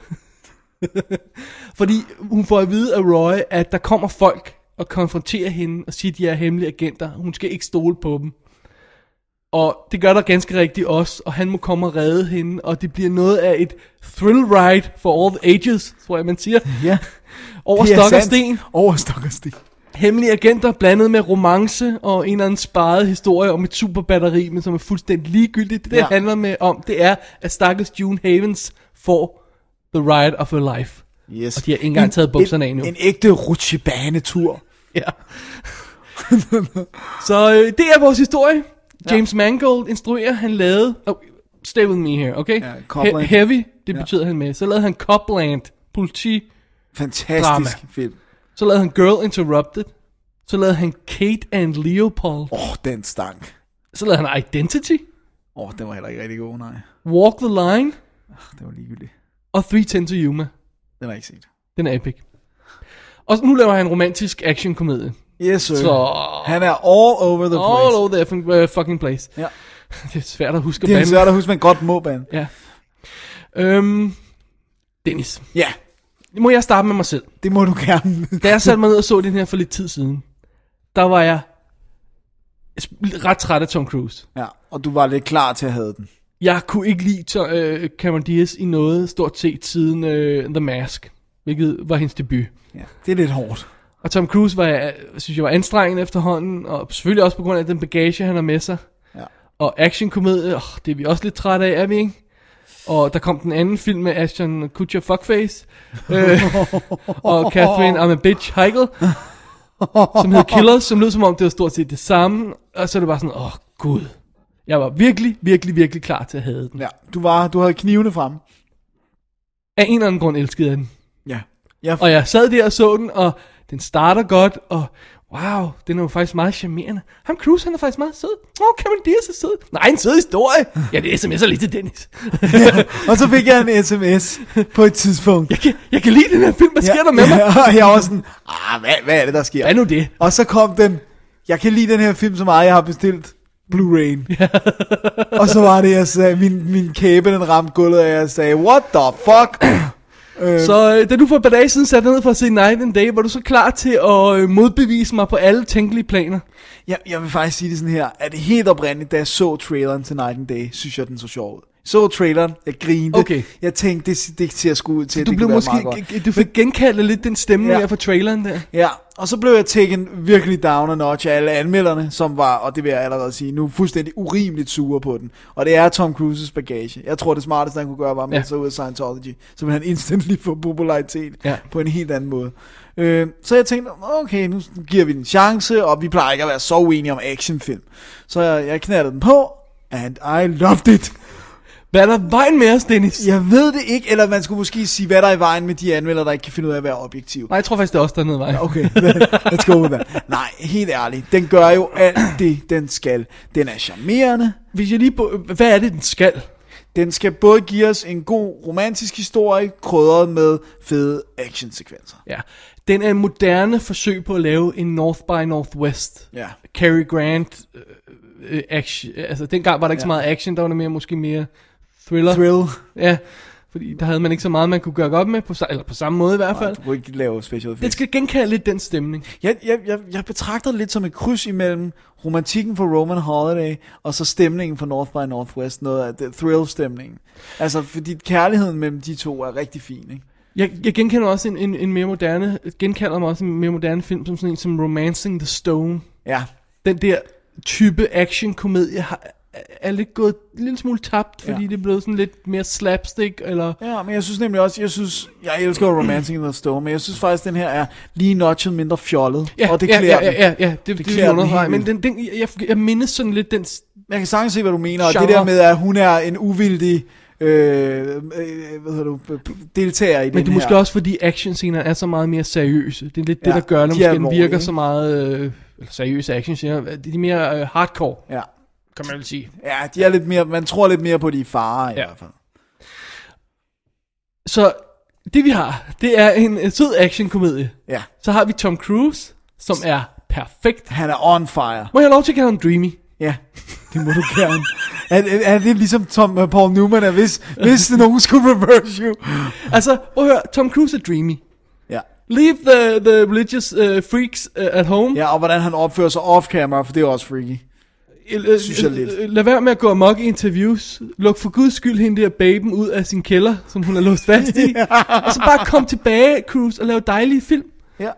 Og Cameron Diaz, Bliv ved i den her retning. det hun gør rigtigt i den her film, det er, hun er jo ikke 19 år længere. Nej. Og hun spiller heller ikke 19 år. Nej, og hun spiller ikke ditzy. Det hun spiller, det er, hun spiller en kvinde, der ikke er gammel, heller ikke er ung, og har en lille smule savn. Ja. Og ved du hvad, det er den der lille bitte smule savn, Som gør det som hele. gør, at karakteren får bare en lille bitte, bitte, bitte smule kød på. Og det er nok i den her sammenhæng. Ja, men Det er også for dybt på nogen plan. Hun Nej, nej. siger det ovenkøbet. Åh, jeg skulle have været et andet sted. Jeg skulle have prøvet mange ting. Hun siger dialogen direkte til os. Men det er okay, fordi den der følelse af, at man skulle have gjort noget på et bestemt tidspunkt i sit liv, kender de fleste nok, ikke? Ja. Og, og det er nok til bare lige at, bare lige at, det var nok til at slå klon, klon i mig i hvert fald. Bare Ja. lige hive mig ind, ikke? Jo. Så det gør hun helt rigtigt. Jeg, så, jeg, jeg synes altså også, hendes problem er tit, at hun falder over, som jeg sagde før, og spiller ditzy. Altså hun bliver sådan, øh, fjolle, fjolle, grin. Men, og det gør hun ikke på den samme Hun er måde også til her, og hun råber og skriger måde. også her. Hvad er det, der gør, at det her virker, når det andet ikke virker? Men jeg synes ikke, hun, men det er det der med, at hun, altså, Er det det, at hun har, der er en kerne af noget virkeligt inde i jeg synes bare, det er det der med, at hun ikke spiller, som om hun er 15 længere. Altså det Måske der, det, det ja. gør hun i Charlie's Angels for eksempel, hvor hun kommer ind, Ja. Ja, og, ja, sådan, ja. og det, ja, ja, selvfølgelig er hun stadig fjollet, Hun fordi spiller sin alder. Ja, hun virker jo goofy i virkeligheden også, og hendes latter er den mest uflatterende, når man hører hendes virkelige latter. Men, men, men det er okay, fordi hun, hun spiller ikke samtidig, som om hun er en teenager, vel? Og så klæder de bare hinanden godt. Ja. Altså, det går, altså, de Lav skal ikke begge to Guds- smile samtidig, for så bliver du blændet. Ja, der er godt nok perfect rows of perfect white fucking teeth. Men der er et eller andet, der gør, når de, de er sammen på denne her måde. Og så synes jeg også, hans måde at spille i, altså selve karakteren på, som øh, starter med at den her øh, super secret agent, der har styr på det hele. Og, øh, og han er sådan lidt bekymret for hende der. Er hun, er, er hun nu okay? Og vanvittig biljagt, hvor han skyder folk midt i det hele. Og, oh, are you going to the wedding next week? Oh, that, that's nice. Og så, og så skyder han videre. der, der er de her små momenter, som bare er guld værd. Ja. Og Og han laver det hele selv. Altså, han laver i hvert fald øh, en stor del af sin stunt selv, og det klæder en actionfilm, at du kan se, at det er hovedpersonen, der, der, Men eller skuespilleren, der de, selv jeg synes også, de her actionscener er gode. Ja. De er ikke, det er ikke stock footage. Nej, der er en, der er over the top. Den der tyre-sekvens. Nå, ja, ja, men det er mere, øh, også- ja, det kan vi lige komme tilbage til om et øjeblik. Men for eksempel den der biljagt i starten der, Den er perfekt. hvor han ligger og roder på bilen og skyder folk, mens hun prøver at styre øh, bilen øh, øh, Hen over en død mand. Ja, hen over en død mand. og, og hendes reaktion er guld værd, hans reaktion er guld værd. Og, og når man har sådan en action scene der, og man stadig er bekymret for personerne, og, og holder øje med dem, i stedet for hvor mange effekter, og hvor mange biler der er, og hvor mange ja. der skyder. Hvis du stadig har øjnene baseret på personer, så gør det noget rigtigt. Ja. Og, og så er det bare så er det bare fedt at se en film af den her slags, synes jeg. Som, Som faktisk ikke, den føles ikke, ud over den sekvens, jeg nævnte før, føles den ikke voldtaget af, af computereffekter. Der er meget, der er praktisk. Ja. Og Men der, er, der er også lidt, altså ja, den, ja. Den scene, okay, lad os tage den fra starten af. Tom Cruise laver meget selv, som du siger. Ja. Han, og det gjorde han på Mission Impossible 2. Han, han hængte, på, hængte på den der klippe i starten. Ja. Han fik kniven i øjet øh, Mission Impossible 2. Her, han hænger på bilerne, han, Han hopper rundt. han, han kører hopper ud fra huse. hopper ud og- fra huse og sådan noget, og det er ham, der gør det. Øhm, jeg, her, her, jeg skal indskyde lidt info for det interview, jeg hørte i dag med, med fotografen øh, på den. Øh, undskyld, jeg har ikke lige navnet her. Øhm, som var super fed og sagde, at øhm, Tom Cruise ved, hvad der virker i en actionfilm. Ja. Så vi lytter til ham. Ja. Og så beskriver han sådan et sted, hvor de render rundt i, i uh, Salzburg, eller sådan noget, en stil der, hvor- hvor det er.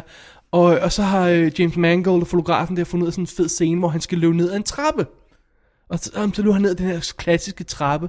Så kom, dukker Tom Cruise op på sættet, og så de forklarer ham, hvad han skal gøre. Så siger han, "Ja, det kommer ikke til at virke. Og så siger hvorfor ikke? Fordi ingen kan se cool ud, når de løber ned, ad en trappe. Og så siger de pludselig, Nå, nå nej, man kommer til at sne sådan lidt hakkende ud. Ja, ja, ja. Nej, så tænker de sekvensen om, så han gør sådan noget. Fotografen siger, at han ved lige præcis, hvad der virker for Han ham. ved, ja, for sig selv. Ikke? Ja. Han ved, hvordan han, Han ser ved, ud. hvordan han ser ud, og han ved, hvad der virker i en action scene, så, så lyt til ham. Øh, og mange af de her ting, som de har fundet på undervejs, det er han fundet på. Ja. Den der scene, hvor de løber over hustagene, Ja, hvor han... Øh, ja, det Ja, er ja. sindssygt. den har de fundet på, øh, mens de var der. Der, der, der skal klippe af en trailer, man kan se traileren, så ikke man har set filmen allerede. Den har de nærmest fundet på on the fly. Det er helt vildt. sådan en dag før, eller sådan noget, ikke? Fordi mange af de her actionscener, der er i moderne film, bliver previset. Altså, man Ja. laver en computer-tegning af dem, inden man går i gang med at skyde scenen. Og det er vigtigt for, for alle stumperne til at passe sammen. Ja. Samtidig er det essentielt, samtidig kan man ikke undvære det. Nej. Men man må ikke miste det, der gør, at man tager ud på en location, ser hvordan det ser ud, laver scenen til det, der passer, i stedet for øh, på location, i stedet for det, man har i hovedet. Ikke? Ja. Og det er det, jeg føler, at den her film gør samtidig. Den bruger miljøet på en fed måde. Ja. Jeg var lige hurtigt indskyde, at han hedder Feedon Papa Michael.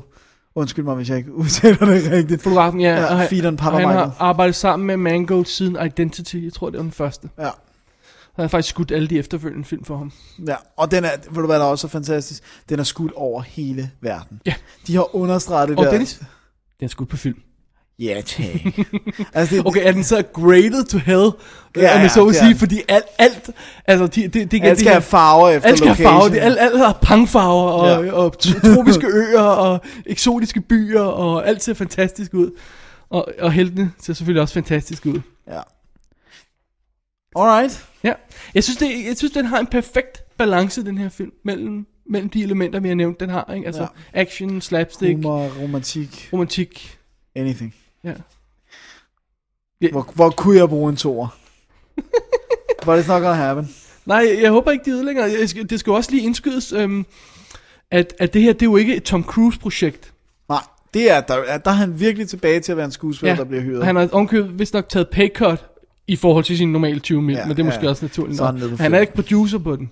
Nej. Oprindeligt så startede det her, jeg, jeg tog det her fra IMDb's trivia, så du den se- sektion? Nej, det er så Hvor der stod, at en, der hedder Patrick O'Neill, han oprindeligt skrev et, en seriøs actionfilm til Gene Hackman og Justin Long, der hed All New Enemies. Øhm, så blev den taget af Joe Roth og øh, lavet om til Trouble Man, en romantisk actionkomedie til Chris Tucker og Eva Mendes. Den faldt sammen, og så kom, fik en ny titel, der hed Wichita, øh, som skulle have Adam Sandler på. Øh, Jared? Butler, øh, Butler var inde over det, men han lavede så Bounty Hunter i stedet for. Så kom øh, Cameron Diaz på, og øh, den blev rewritet af Scott Frank. Og så havde Tom Cruise kommer ind, fordi de har en connection, de arbejder sammen på Vanilla Sky. Og så kom der syv forfattere ind over manuskriptet, hvor efter James Mangold øh, og, og, og Fox, øh, øh, Fox's Tom Rothman, de gav det den nye titel, Night and Day, og fik det banket på plads. Og ifølge fotografen, var det ovenkøbet ikke helt skrevet færdigt, da det begyndte at skyde. Holy fuck, man. Det er da helt insane. Men det, det er meget sjovt, fordi det gør han altså ikke så tit, to- Tom Cruise, det der med Nej, at nej, bare blive bare- ind. Ja, og bare det der med at kaste bolden op og være fuldstændig, overgive sig fuldstændig til, at, til en instruktør og tro på, at det nok skal gå. Ja. Men øh, han må respektere James Mangold også. Det- Han er rigtig, jeg synes Cruise er rigtig god ind. Ja. Vi så den extended udgave af den her. Den spiller en time og 57 minutter og et par sekunder. Og øh, jeg glemte at tjekke, hvor, kort, hvor meget længere den er. Er det 9 minutter eller sådan noget? Jeg synes ja, ikke, det var... det, lyder det virkede ikke som sådan helt vildt. Nej. Men det virker som om, der blandt andet er sneget et bandeord ind. Og sådan. Der er sådan, Der er en scene, hvor hun meget overrasket siger, siger, fuck. fuck. Ja. Det, og det virker meget. 110 minutter spillede den i Biff. Og ja, det passer meget godt. Ja, det er 7 minutter og sådan noget. Det makes sense. Og så fik jeg lige nævnt det der med et superbatteri. Det er sådan en rigtig, som man kan sige, MacGuffin. Som er et objekt, der er i en film, som alt handler om, men som ikke har nogen betydning. Det er godt. Ja, og det er sådan noget, man kender fra adskillige andre film. Her, der er det bare sådan brugt som sådan en katalysator. Et batteri, kunne man sige, til handlingen. Wow. Ja, I know. Wow. Ja, I know. wow. For at drive handling, men det er bare sådan, man skal ikke over, blive overrasket, når pludselig er nogen, der kommer begynder at snakke om superbatterier med i det hele. Det doesn't matter. Bare tune ud og køre videre. Bare tune ud. Det er jeg sikker på, at manuskriptforfatterne er glade for, du siger. Øh, De SF, syv. SF Film har sendt den ud, øh, og, øh, og i øh, den danske udgave her har Blu-ray'en både DVD og, øh, og øh, Blu-ray i sig. Og, øh, Og, øh, og også digital kopi. Ja. Den har triple play. Triple Play kalder de det. Der er et par featuretter på, som du så, Dennis. Ja, øh, blandt andet om øh, alle de forskellige locations, de har brugt, og den her sekvens, hvor de kører for, nogle, for sådan et tyreløb i Sevilla. Og, Ja. øh, Og det eneste problem med filmen er faktisk, at de der tyre af computereffekter, de er ikke særlig pæne. nej, de er ikke særlig pæne. Det var faktisk det eneste tidspunkt, hvor jeg sagde, ah, dreng, come on. Det er ikke rigtig Ej, godt, det er ikke vel? godt, det der. Øhm, men, men der er nogle charmerende historier. Det virker ikke 100% rygklapperagtigt. Og jeg elsker, jeg ved godt, at man kan sige, at det er noget, de har fundet på bagefter. Bla, bla, bla. Jeg elsker, at der er en producent, der siger, nogle film har et budskab, nogle film skal røre, og nogle film skal bare være en rutsjebanetur. This is one of those. Ja. Prøv at, så er du ærlig up front. Du vil bare gerne underholde. Ja. Og det gør den. Helt Og hvis man hører det interview med fotografen der, så fortæller han også, han fortæller rigtig mange fede historier om, hvordan de, de skruer sådan en film sammen her, og hvor kompliceret det er at arbejde med de her flere units og rundt omkring i verden og skulle have bidder af scener og øh, øh, han, han beskriver det som om filmen var nærmest kopieret på vej ud til forskellige lande før den var færdig. det, det er nok lidt overdrivelse, men, Ja. men altså det var sådan virkelig var på. kompliceret at lave. Og så oven i det, så kommer Cruise op på sættet og siger, jamen øh, jeg kører den der motorcykel. Jeg gør det selv. Ja, Hej hej. og Cameron sidder der bag på mig. ja. Og det er ikke de der sædvanlige skuespillerhistorier, men jeg lavede alle mine egne stunts. Nej, men så kunne se det. Han gør det. Ja. Og de bruger det i filmen, så man kan se hans ansigt. Og du kan også se det i ekstra materialet. Ja. Den er altså god nok. Ja. Det er det genuine, Den er, ja, genuine og man kan også se ham hoppe ud fra bygninger og løbe på hustag og hele multiarsen. Ja. Alrighty. Alright. Øhm, jeg skal huske at se, om jeg kan lægge det link til interviewet på, øhm, på webs siden, som Ja. vi har på www.dk. Ja. Klik på arkiv, klik på episode 94. Yes. Dennis, aftens sidste film. Ja, holy moly. Dare I say, at det var den, der lige blev presset ind. Det må du gerne sige. Og vi har snydt. Hvordan har Det har vi, fordi den er rent faktisk ikke øh, udsendt før i næste Officielt. uge. Øh, men øh, de søde folk hos, øh, hvad var det? Undskyld, skal jeg lige credit where credit's due? Hos, øh, Midget, ikke? hos øh, Midget sendte filmen til os før tid. Yes. Så vi kan have The Expendables med i dagens show. Ja, godt. Dennis, vi slutter på et high point. Kan jeg godt afsløre nu? Det Vil du klare den historie? Ja, det vil jeg gerne. Selvom det jo faktisk var dig, der så den i går. Oh, ikke? øh, sorry, men tænker jeg mere i interest af, at vi skiftede til at Ja, lave ja, interview. ja, ja, ja. øh, interview. Øh, plot, syna, synopsis. Flot synops. Ja, men øh, historien er jo ganske simpelt, at... Øh, Sylvester Stallone kigger ass. Ja, Sylvester Stallone er lederen af en gruppe, øh, hvad hedder sådan noget, mercenaries. Lejesoldater? Og- Lejesoldater, ja, det er rigtigt. Ja, På running dansk. subtitles. Ja, det er skønt. Ja, subtitles, det synes jeg er Løbende godt. undertekster. Ja, tak. Jeg er også på mig selv. Og i, ja, også på dig selv, ja. Og i, i, start, i, start, Kom, det er stik 2. I starten af filmen får vi præsenteret præcis, hvor tough og rough de her, øh, de var, hvor hårde og rå øh, øh, den her gruppe lejesoldater er. den engelske, engelske en. hvor de plukker en masse mennesker, og det er altså mægtigt. De bliver kontaktet. Det er mægtigt. Det er mægtigt. Det er godt. Og øh, i den her scene får vi selvfølgelig præsenteret alle øh, hans øh, medsoldater, som jo er, øh, udover ham selv, Stallone, Jason Statham, Jet Li, Dolph Lundgren, Terry Crews og Randy Couture. Øhm, og øh, så øh, kommer de tilbage og bliver øh, tilnærmet af en øh, mand, der bare kalder sig Mr. Tilnærmet, Church. det lyder sådan lidt af sjovfuldt. Ja, de bliver approached, var det jeg ville sige, men det ved jeg ikke, hvordan man siger på dansk. Øh, Nogen ringer til dem. Dine subtitles, I don't mind saying, suck. Prøv at høre, de skal kunne være på skærmen. De bliver ringet op. De bliver ringet op af Mr. Church, som, øh, det hedder han. Ja. Du kan ikke oversætte ham til at have kirke. Uh, han bliver spillet af Bruce Willis, og han, uh, der er en anden, en anden mand, som også uh, bliver kaldt ind for at se på, uh, Ja. og det er Trent Mauser, spillet af Arnold Schwarzenegger. Hvordan det er. Og øh, han vil overhovedet ikke have opgaven, så det tilfalder altså Sylvester Stallone og hans folk. Og de skal til en lille sydamerikansk ø, som er styret af en hård generaldiktator, som øh, tidligere CIA-agent James øh, Monroe, spillet Eric Roberts, også har interesser i. Øhm, og da de ankommer til øen, så øhm, bryder helvede løs. Og, øh, så, Fik du sagt, hvad visionen var? Visionen er at... Øh, øh, hvad, hvad Slå ham ihjel. Slå ham ihjel, ja. Vælte ham. Og stoppe CIA's, øh, ham der, ved jeg, ex-CIA-agenten. Jamen, der, deres mission til at starte med er bare at slå ham ihjel. ikke? Okay. Ja. Alright. Og så bryder helvede løs. Ja. Noget går galt. Noget går galt. Alt er ikke, som det skal være. Nej. Så vi må ligesom øh, tænke missionen Backtrack op lidt. og have nye planer. Ja. Og have the boys ind. Ja, drengene. Sådan. Er nu skal synge den der Playing with the Boys? nej, nej. Alright. Eller den der, boys are back in town. Oh god. De hører den til en film, en film til, så bliver jeg... Nej, det er godt nok også forfærdeligt. Men øhm, ja, det er jo historien. Such as it is. Ja, det, det, det skal ikke være mere end det. Hvad er det gode ved den her film, Dennis? Jeg er glad for, at du stiller mig det spørgsmål. Fordi det er alt. Alt fra, øh, alle, hvor episk det er at se alle de her skuespillere samlet i en film, til hvor fantastisk lækkert den rent faktisk er skudt, øh, til hvor ekstrem blodig, altså næsten Rambo-blodig, øh, altså Rambo 4. Næsten. Næsten. Næsten. Ikke helt, men, men der er folk, der bliver skudt i to stykker. Det må man så sige, at få skudt hovedet af, Øh, i bogstavelig for- forstand. det faktum, at alle de her skuespillere ligner, at de har det sjovere, end de nogensinde har haft på en film. Oh yeah, that's de er, the key. Yeah. de er simpelthen Det så nøglen. hungry for den her øh, film, og det er det virker fantastisk. Øh, alt fra de her store, og så også Steve Austin og sådan noget, og så sådan nogle mindre, sådan en som Gary Daniels, der var med i Nemesis og Fist of North Star i 90'erne, som han også får hævet op af Fik du mølkugler. nævnt Mickey Rourke? Mickey Rourke? Damn? Men det er fordi, han er ikke en decideret Han er del- en af the bad guys, men han er, han er ham gutten, han, øh, han er hans confidant. Ja, og hans tatovør. Ja. Så St-. St- Stallone og Statham er, er front and center. Jet Li er sådan den- tredje person. Så har vi Dolph Lundgren og, og, og, og, og hvad hedder det... Um, Terry Crews og øh, Randy, Randy Couture og alle Som de der, de der muskelbunder. muskelbunder i baggrunden, ikke? Ja. Og, og, og sådan. Men det er Stallone og, og, og Stathams film, Ja. og de er. Det er de altså. Jeg har aldrig set Jason Statham se så glad ud for at lave Nej, en for film. satan, Han- det han godt. hygger sig han, helt Det vildt. er godt her, fordi han, det skal lige med, han har sådan en, en sidehistorie om, sådan en babe, han er forelsket i, og, som han er blevet til at forsvare og sådan noget. Og du kunne tage den historie Og klippe den fuldstændig. fuldstændig ud af filmen. Der vil ikke være spor af den, hvis du fjernede tre scener.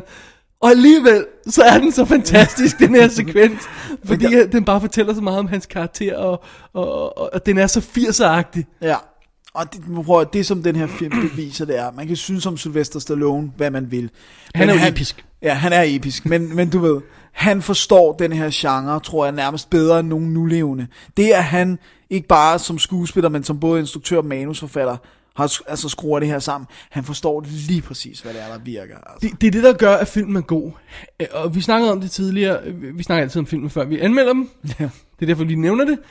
Han, han har lavet actionfilm i 80'erne. Ja. Han har lavet actionfilm i 90'erne, og han har lavet actionfilm i år 2000'erne. Ja, nullerne. Han har været med på den der rejse gennem de her årtier, og den her film har om, altså den har en masse ting i sig, men det den allermest har, det er, at den har det her nostalgiske tilbageblik på de her film. Den har sjælen fra 80'er-filmerne, den har rappe replikker fra 90'er-filmen, og den har det der afstumpede holdning til, til, til livet, som 2000'erne nullerne. nullerne bragte os. Og alle de her ting er, er, er noget, som vi er, er ved at miste i øh, computereffekter og, og øh, direct-to-video actionfilm og, øh, og PG-13 øh, crap. Ja.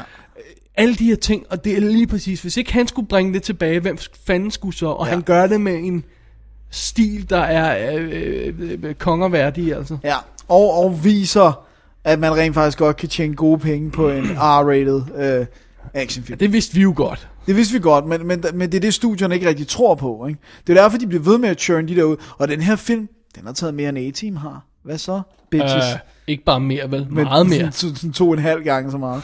Det var sådan, screw you bitches! Og den spiller lige knap 100 minutter. Ja. Og, og hver et eneste af dem er perfekt.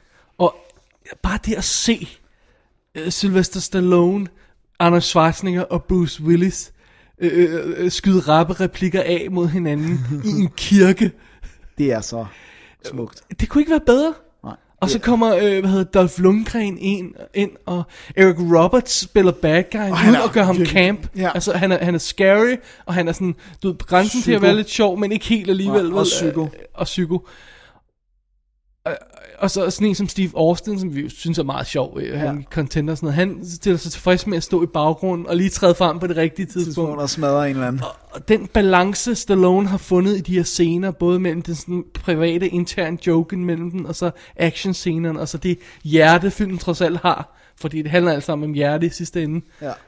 Det er perfekt. Og det er også det, han siger. Han si- siger i nogle interviews, det der med, at han faktisk elsker moraler. Og, og så forklarer han sådan, skal vi nok lade være med at gå ind på, men, men hvad moralen er i Expendables, så det der med, man kan godt sige, det er meget sådan papirs tyndt øh, grundlag, men jeg synes faktisk, han mener det. Eller, det virker alligevel som om, det kommer fra hans hjerte, og derfor så, så er man så er man på. Altså, Så må man respektere for det ja. der.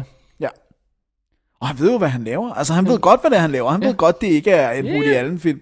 Altså, Ja, ja. og gudske tak og lov. Og han, han har fået, øh, altså når man ser nogle af de skodfilm, han har lavet, han har jo vildt lavet skodfilm, Ja. så tænker man, wow, han må have været i et bad place, siden han har sagt ja til det. For alle de rigtige ting, han har lavet. Ja.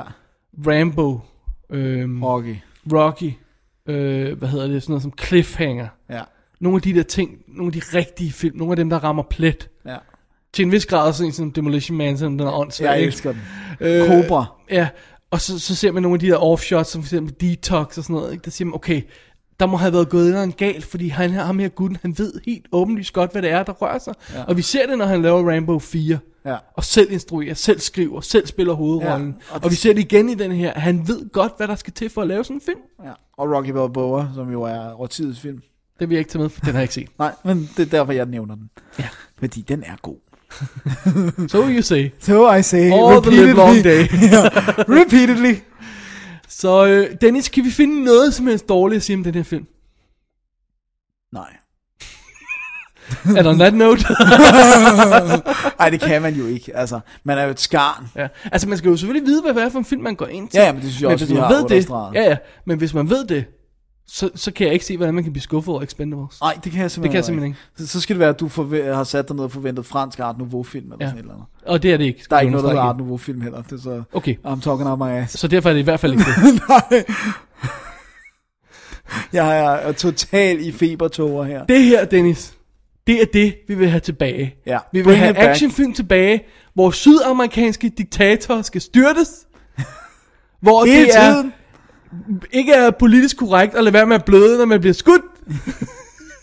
og hvor det alt sammen handler om at få fat i the girl. Ja, og hun er helt vildt lækker. Prøv at høre, det vil vi have tilbage. Ja. We demand it. Do Do it. it, man. Do it. Do it now. Do it, do small. Do it very slow. Nej, nej, do it fastly. Do it fast. Do it uh, rapid. Og det her, det er den nye bar, der er sat. Det er det, man skal overgå Ja, nu. det kan man Expendables er... Det bliver, prøv at, der er kun, en, der er kun en film, der kan overgå det her. Fedt. Expendables 2. Ja, tak. Yeah, Som nævnt var dit kære folk på Miss Label, der har sendt øh, DVD Var det op. ikke Midget? Er det det samme? Det er Miss Label. Nå, okay, sorry. Er det det Har samme? jeg stående her på mit papir. Nå, der var det ikke. bugging me. Ja, Midget. Miss Label. Midget. Det er vist de samme. Er det ikke de samme? Jo, jeg tror, det er de samme. det er de samme. Anyway, det er de samme. de har sendt øh, Blu-ray'en ud af en dobbeltdisk med DVD, øh, Blu-ray, øh, film på Blu-ray og DVD med ekstra materiale. Ja. Øh, og så er der selvfølgelig en DVD alene. Den amerikanske udgave er en triple, Triple play, play. ting. Den engelske udgave er også en triple play ting. Vi har læst på BBFC øh, øh, UK, øh, CO UK, at på et tidspunkt har biografudgaven af Expendables været klippet med to sekunder. Det er jo ikke så meget, men det er princippet i det, der tæller. ja. Til at få at give den en 15 15 i rating stedet i stedet for en 18. 18 rating. Mystisk nok, så de covers, der er kommet ud på den engelske udgave, som altså først kommer om 2-3 uger, så har DVD'en stadigvæk 15 rating, og Blu-ray'en har 18 rating. Men der er noget ekstra materiale, der er 18 rated, så derfor kunne det godt være derfor, at Blu-ray'en også har fået en 18 rating, fordi det ekstra materiale ikke er på DVD'en. Oh. Bottom line, Vi tør Væk. ikke anbefale, at man venter til den engelske udgave med at købe den, bare sådan sight unseen. Vi er nødt til at finde ud af, om den er uklippet. Ja, fordi vi vil have det der Ja. twisting of the knife in the neck. Ja, og den amerikanske udgave Er uncut. er uncut. Den er region A Blu-ray. Ja. Ja. Ikke også? Jo, så jeg kan ikke købe den lige nu. Så, lige nu er den danske faktisk det bedste bud. Ja. Men man kan jo ikke købe The Expendables for mange gange. Uh, Altså, der, der skal vel ikke noget ved at køre alle tre. Nej, nej, altså jeg nej, det vil gør der faktisk våge at påstå, at 10 eksemplarer hver kun er passende. Altså, der hører så selvfølgelig det med, at problemet med den danske er, at den indeholder ikke Inferno, som er en halvanden times dokumentar om produktionen af Expendables, som både den amerikanske og den engelske har. Ja. Den indeholder kommentarsporet, ikke også? Nej, det kan den sgu ikke engang. Nej, så man skal købe, Bull crap, den indeholder ikke engang man kommentarsporet skal med... købe den danske og den engelske. Ja, Og den hvis den er uklippet. Nej, nej, fordi så, hvis den, så længe den danske er uklippet. Kan man se filmen der, og så Ja, og så kan man se ekstra materiale og kommentarspor der. Okay. der. Der mister man ikke noget på de to sekunder. Makes sense.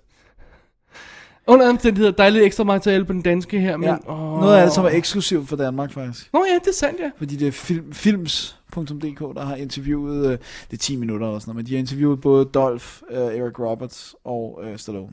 Ja. Det vil så sige 3 minutter per mand. 3 minutter og 20 sekunder per mand. Det er ikke skide godt. Det er ikke særlig meget. Nej. Men det er bedre end ingenting. Det er bedre end ingenting.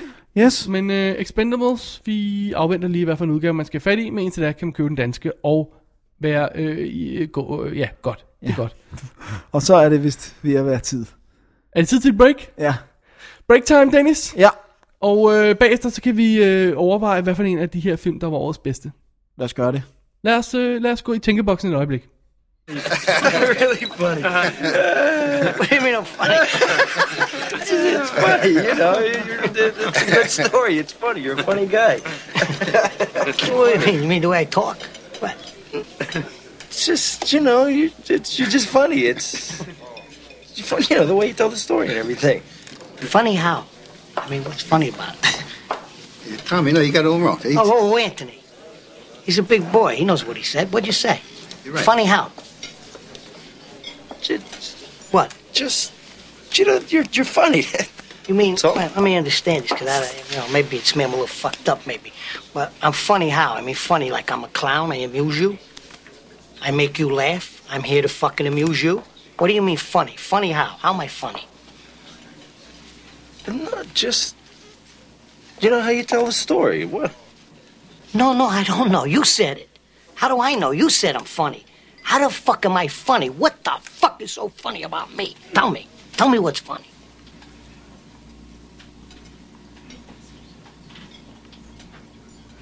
Get the fuck out of here Tommy. You motherfucker! I almost had him. I almost had him. Og det var så Expendables. Der var årets film. Ja, godt.